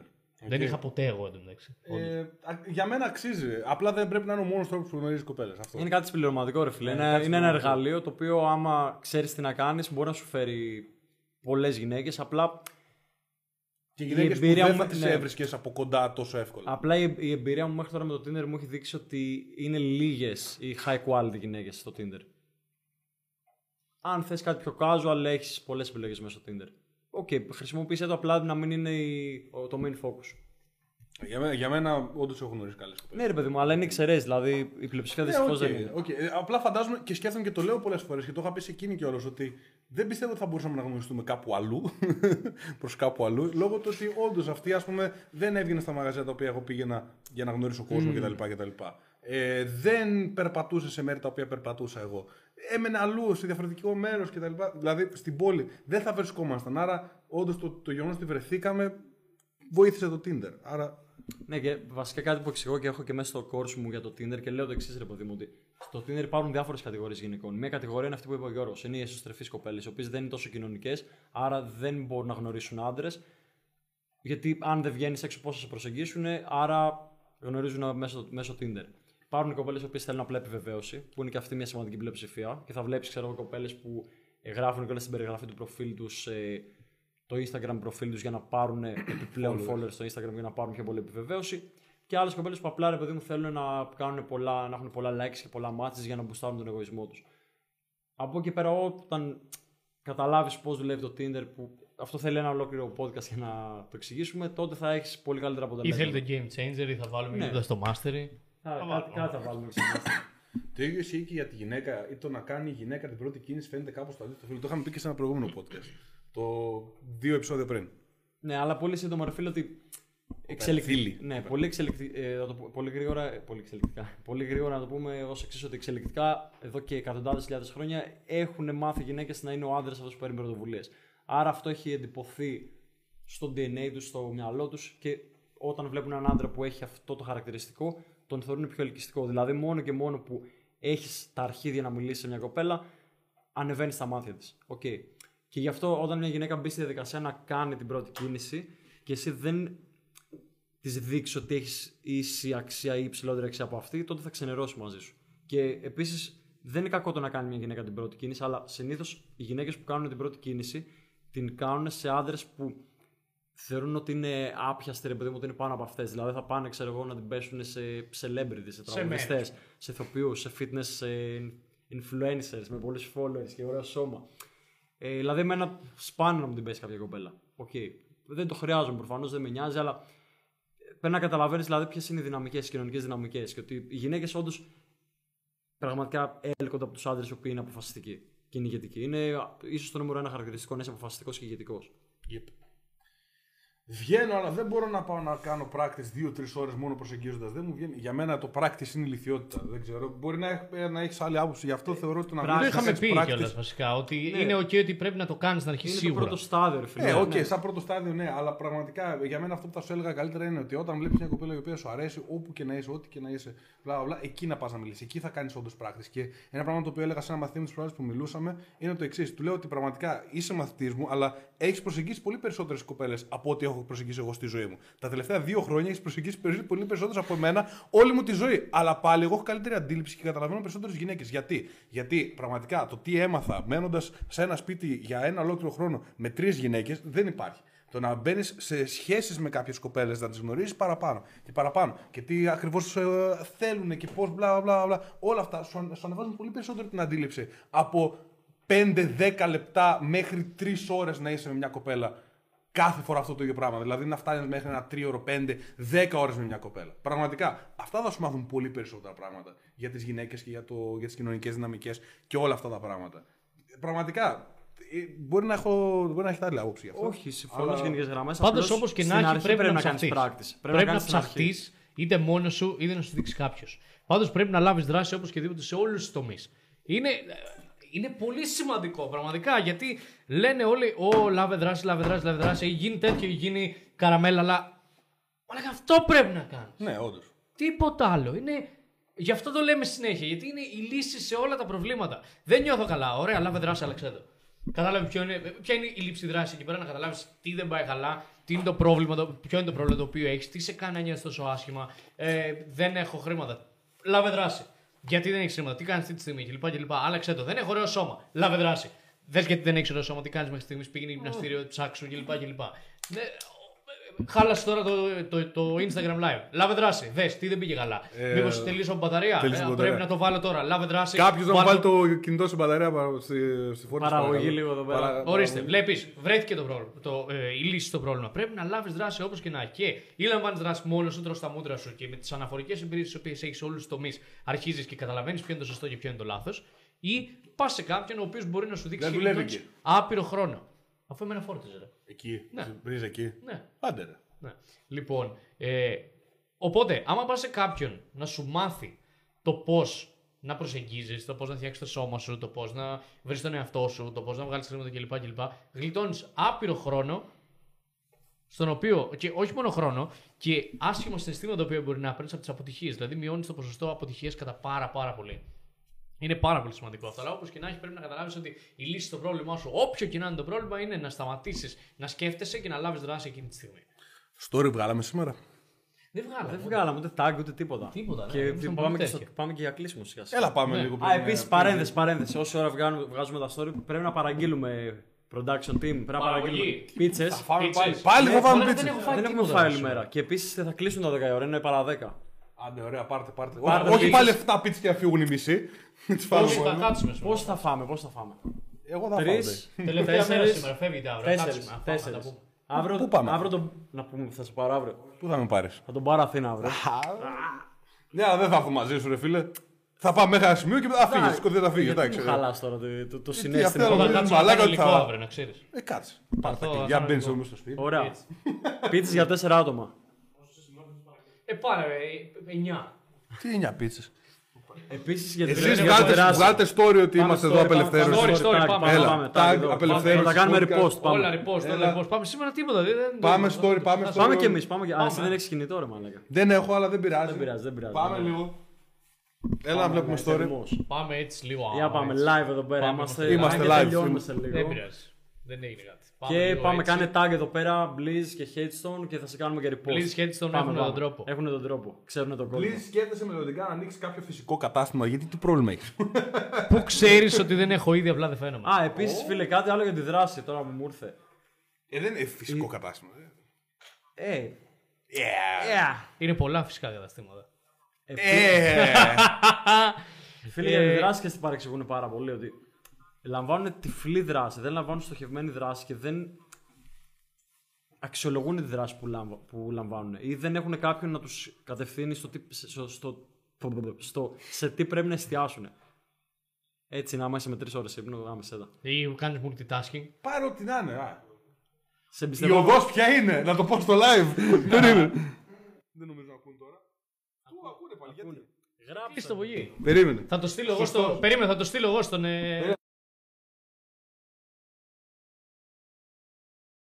Μας πιάσανε, όχι, έρχονται. Σε ποια πόλη; Εντάξει, αυτό το ξέρουν. ρε. Όχι, όχι, όχι. όχι. Δείξει το σκυλί, ρε.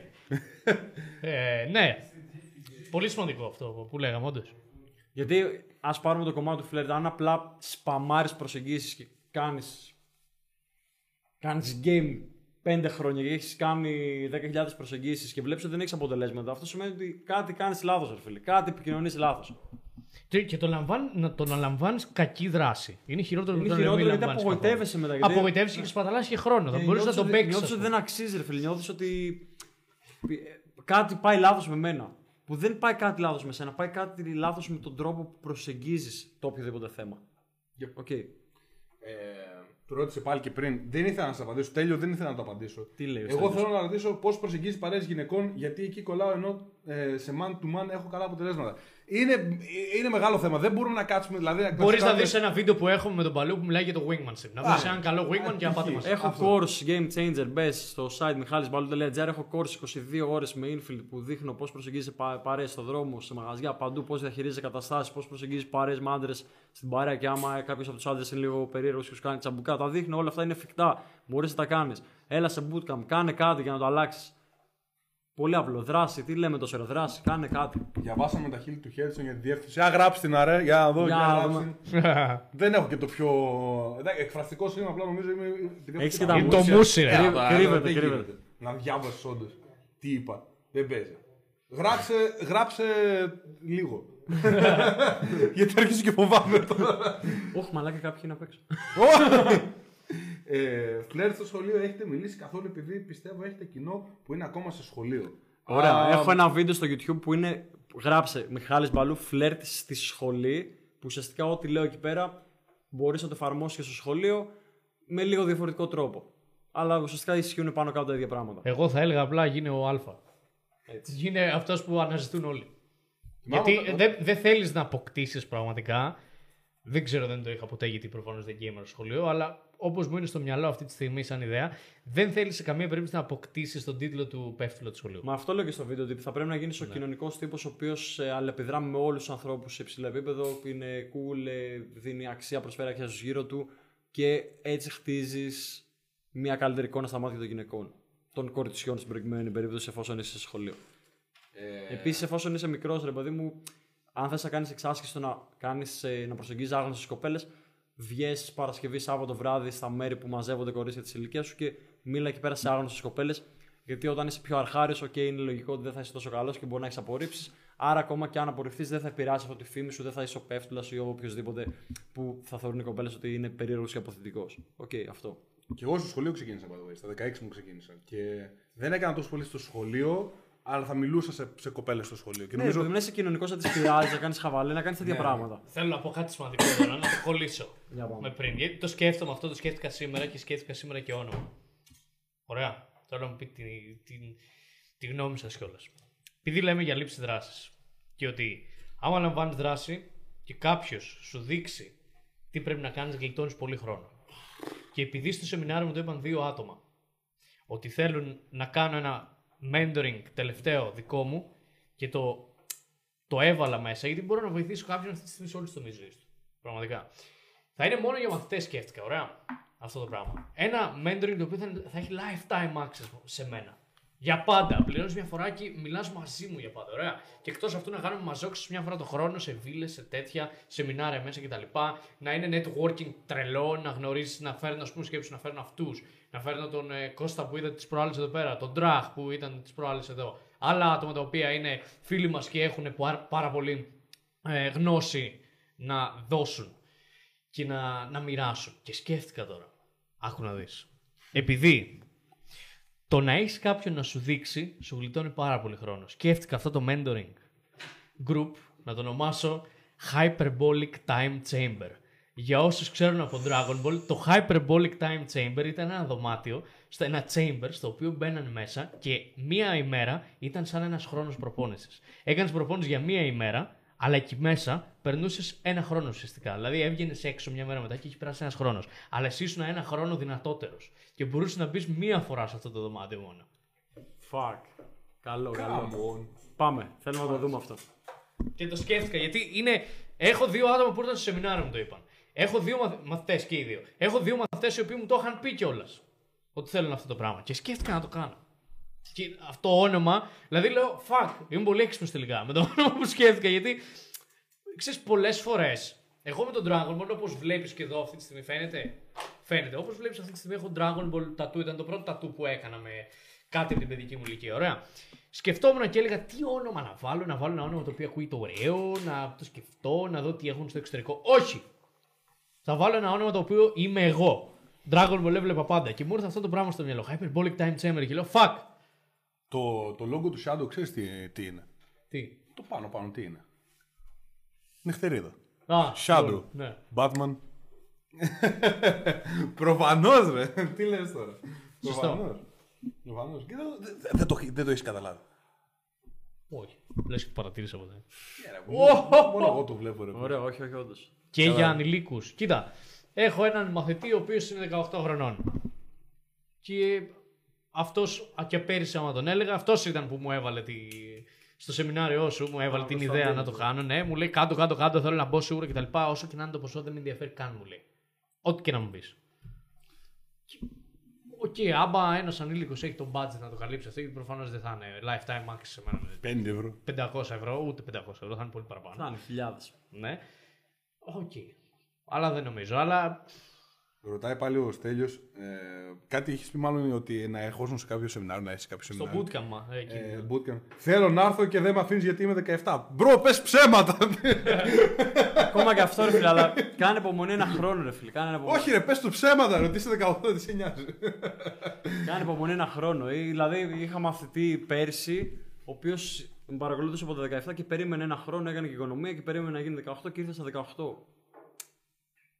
Δεν έχεις χρόνο. Δε, οκ, καλά κάνεις που έχεις αυτό το urgency, αυτό την. Πώς είναι το urgency στα ελληνικά, αυτή την. ε, Την επείγουσα κατάσταση που Που βρίσκεται. δεν αυτή τη νιώθει ότι, στιγμή. ότι είναι επείγον όλο αυτό και μπράβο σου που θες να το αλλάξεις.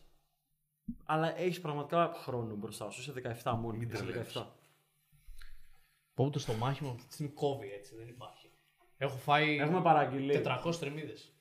Έχει φύγει η παραγγελία, ε. Κύριος Τι Παραγωγός. άλλο, έχουμε κάτι άλλο για κλείσιμο, τι άλλο θα πούμε. Τίποτα, κουραστήκαμε πολύ σήμερα. Γράψατε σήμερα ήταν πολύ έρτη. Πήγε δύο ώρα, πόσο είναι; Ε, μία ώρα και 45 λεπτά. Καλά είναι. Έρχομαι εγώ. Αν έρχομαι. είναι ε, δυνατόν, ε, ρε. ε, Περίμενε, ε, περίμενε. ε, θα- πάει- Θα πάρουμε πάει τώρα 12, κάτι. ρε Κάνε παιδιά, να τους- απλά να τους πάτε χαιρετήσουμε στην και μετά. Πήγε 12 κιόλα. Λοιπόν, παιδιά, Μην κλείσουν, να κλείσουν 12 ώρα, αυτό είναι το θέμα. ισχύει. Πατήστε ό,τι να είναι, ρε παιδιά. Αν είναι να τέσσερις σπίτι, ό,τι να είναι. Πάτα τα όλα πραγματικά, να έχεις τα πάντα μέσα. Λοιπόν, αυτά. Καλή συνέχεια. Πότε θα ξανακάνουμε podcast; Πότε γυρνάς; Κοίτα, την Πέμπτη κανονικά. Αυτή αλλά, είναι τώρα. Ναι, αλλά μπορεί ρε φίλε να κάτσω και λίγο Ε, παραπάνω. ούτως ή άλλως εγώ θα λείπω. Θα Α, γυρίσω θα- το Σάββατο. Α, Άρα, οκ, από τέλεια. εβδομάδα. Από Δευτέρα, Δευτέρα, τέλεια. Άρα Δευτέρα 10 η ώρα να Πού θα- ανανεώνουμε πού θα ραντεβού. πας, ε; Θεσσαλονίκη. Α, θα είμαστε σε διαφορετικό μέρος, εντάξει. Μη σε πετυχαίνω γύρω πουθενά. Όχι, ρε πλάκα. Θα πάω για τρεις μέρες εκεί πέρα. Έχω podcast την Πέμπτη το πρωί. Α, τέλεια, τέλεια. Το κανόνισα 11.30 με άτομο το οποίο θα δείτε σε story, δεν λέω τίποτα. 11.30 την προηγούμενη εβδομάδα δεν έκατσε γιατί πήγα Αθήνα τελικά ενώ έπρεπε να πάω στη Θεσσαλονίκη κλπ. Είχα πάει με την εταιρεία τέλος πάντων ε, σε μια έκθεση. Λοιπόν, και τώρα θα πάω στη Θεσσαλονίκη και θα κάνω podcast την Πέμπτη το πρωί, πρωί, πρωί με αυτόν. Πρωί, Πρέπει να πρωί. τελειώσουμε τέτοιο. Δηλαδή 11 η ώρα σκέψου για να καταλάβεις 11 η ώρα θα έχουμε τελειώσει. Δηλαδή, Πόσο πρωί θα πάω. Λοιπόν, μίλησα φραπέ. τώρα πριν από λίγο, ε, στην ώρα του podcast, μίλησα μαζί του και το κλείσαμε. Ε, και θα πάω εκεί πέρα και θα γυρίσω το Σάββατο, άρα από Δευτέρα. Εντάξει. Δευτέρα θα είσαι σίγουρα πίσω. Ε, ρε φίλε, δεν ξέρω. Ε, Μακάρι να έχω γυρίσει, δεν ξέρω. Ποτέ, γιατί εντάξει είναι λίγο. Θα το δούμε, θα θα το πούμε δούμε. μετά, ναι. Εξαρτάται, εξαρτάται από πολλά. Εντάξει. Αλλά Οπότε άμα κάτσω, πάμε- για- άμα κάτσω παραπάνω θα είναι για καλό αυτό. Εμείς λέμε για Δευτέρα 10 η ώρα λοιπόν. Ναι. Δευτέρα δεν θυμάμαι πόσο έχει, θα το γράψουμε κάτω στην Δευτέρα, περιγραφή. 10 η ώρα. Δευτέρα 10 η ώρα την επόμενη σε 7 μέρες 10, από τώρα. 10 θα έχει. Ωραία, τέλεια. Και άμα αλλάξεις το οτιδήποτε, βλέπουμε. Πάντως και την επόμενη Πέμπτη θα κάνουμε σίγουρα. Ναι. podcast, γιατί έχουμε πει κάθε Πέμπτη, αλλά αυτή την Πέμπτη έτυχε που έλειπα εγώ και δεν κάναμε. Αλλά σίγουρα πάμε για την επόμενη Δευτέρα και την επόμενη Πέμπτη. Yep. Αυτά. Τέλεια. Οπότε. Ξέρεις Σας outro ε, το τραγούδι; καληνυχτούμε. Α, ναι, πάμε ένα intro. Έτσι. Πού είναι το intro; Sorry. Έφυγε. Παραγγείλαμε. Όχι, λα- πάλι λάθος. Όχι. Γιατί δεν είναι intro. Α, γιατί το έχω πει. Κακό παιδί. Όχι. όχι. Τέσσερις, όχι μόνο. Πέντε. Κλείσιμο. Πάρε special μόνο. Ερχόμαστε ένα λεπτό, ένα λεπτό. Θέλουνε να ανέβουνε, δεν βρίσκουνε το κόλπο Please και στο Έχουνε τον τρόπο, θέλει γνώση και αγώνα Δεν θα έρθει με το χρόνο Κάθισε μαζί μας και απόλαυσε τον δρόμο Θέλουνε να ανέβουνε, δεν βρίσκουνε το κόλπο Please και στο Έχουνε τον τρόπο, θέλει γνώση και αγώνα Δεν θα έρθει με το χρόνο Κάθισε μαζί μας και απόλαυσε τον δρόμο Αυτά. Καλή Λοιπόν, συνέχεια σε μπράβο. όλους. Μπράβο. Καλό βράδυ, λέμε. καλό Καλό βράδυ. βράδυ. bye. Καλό βράδυ. Bye, bye, bye, bye.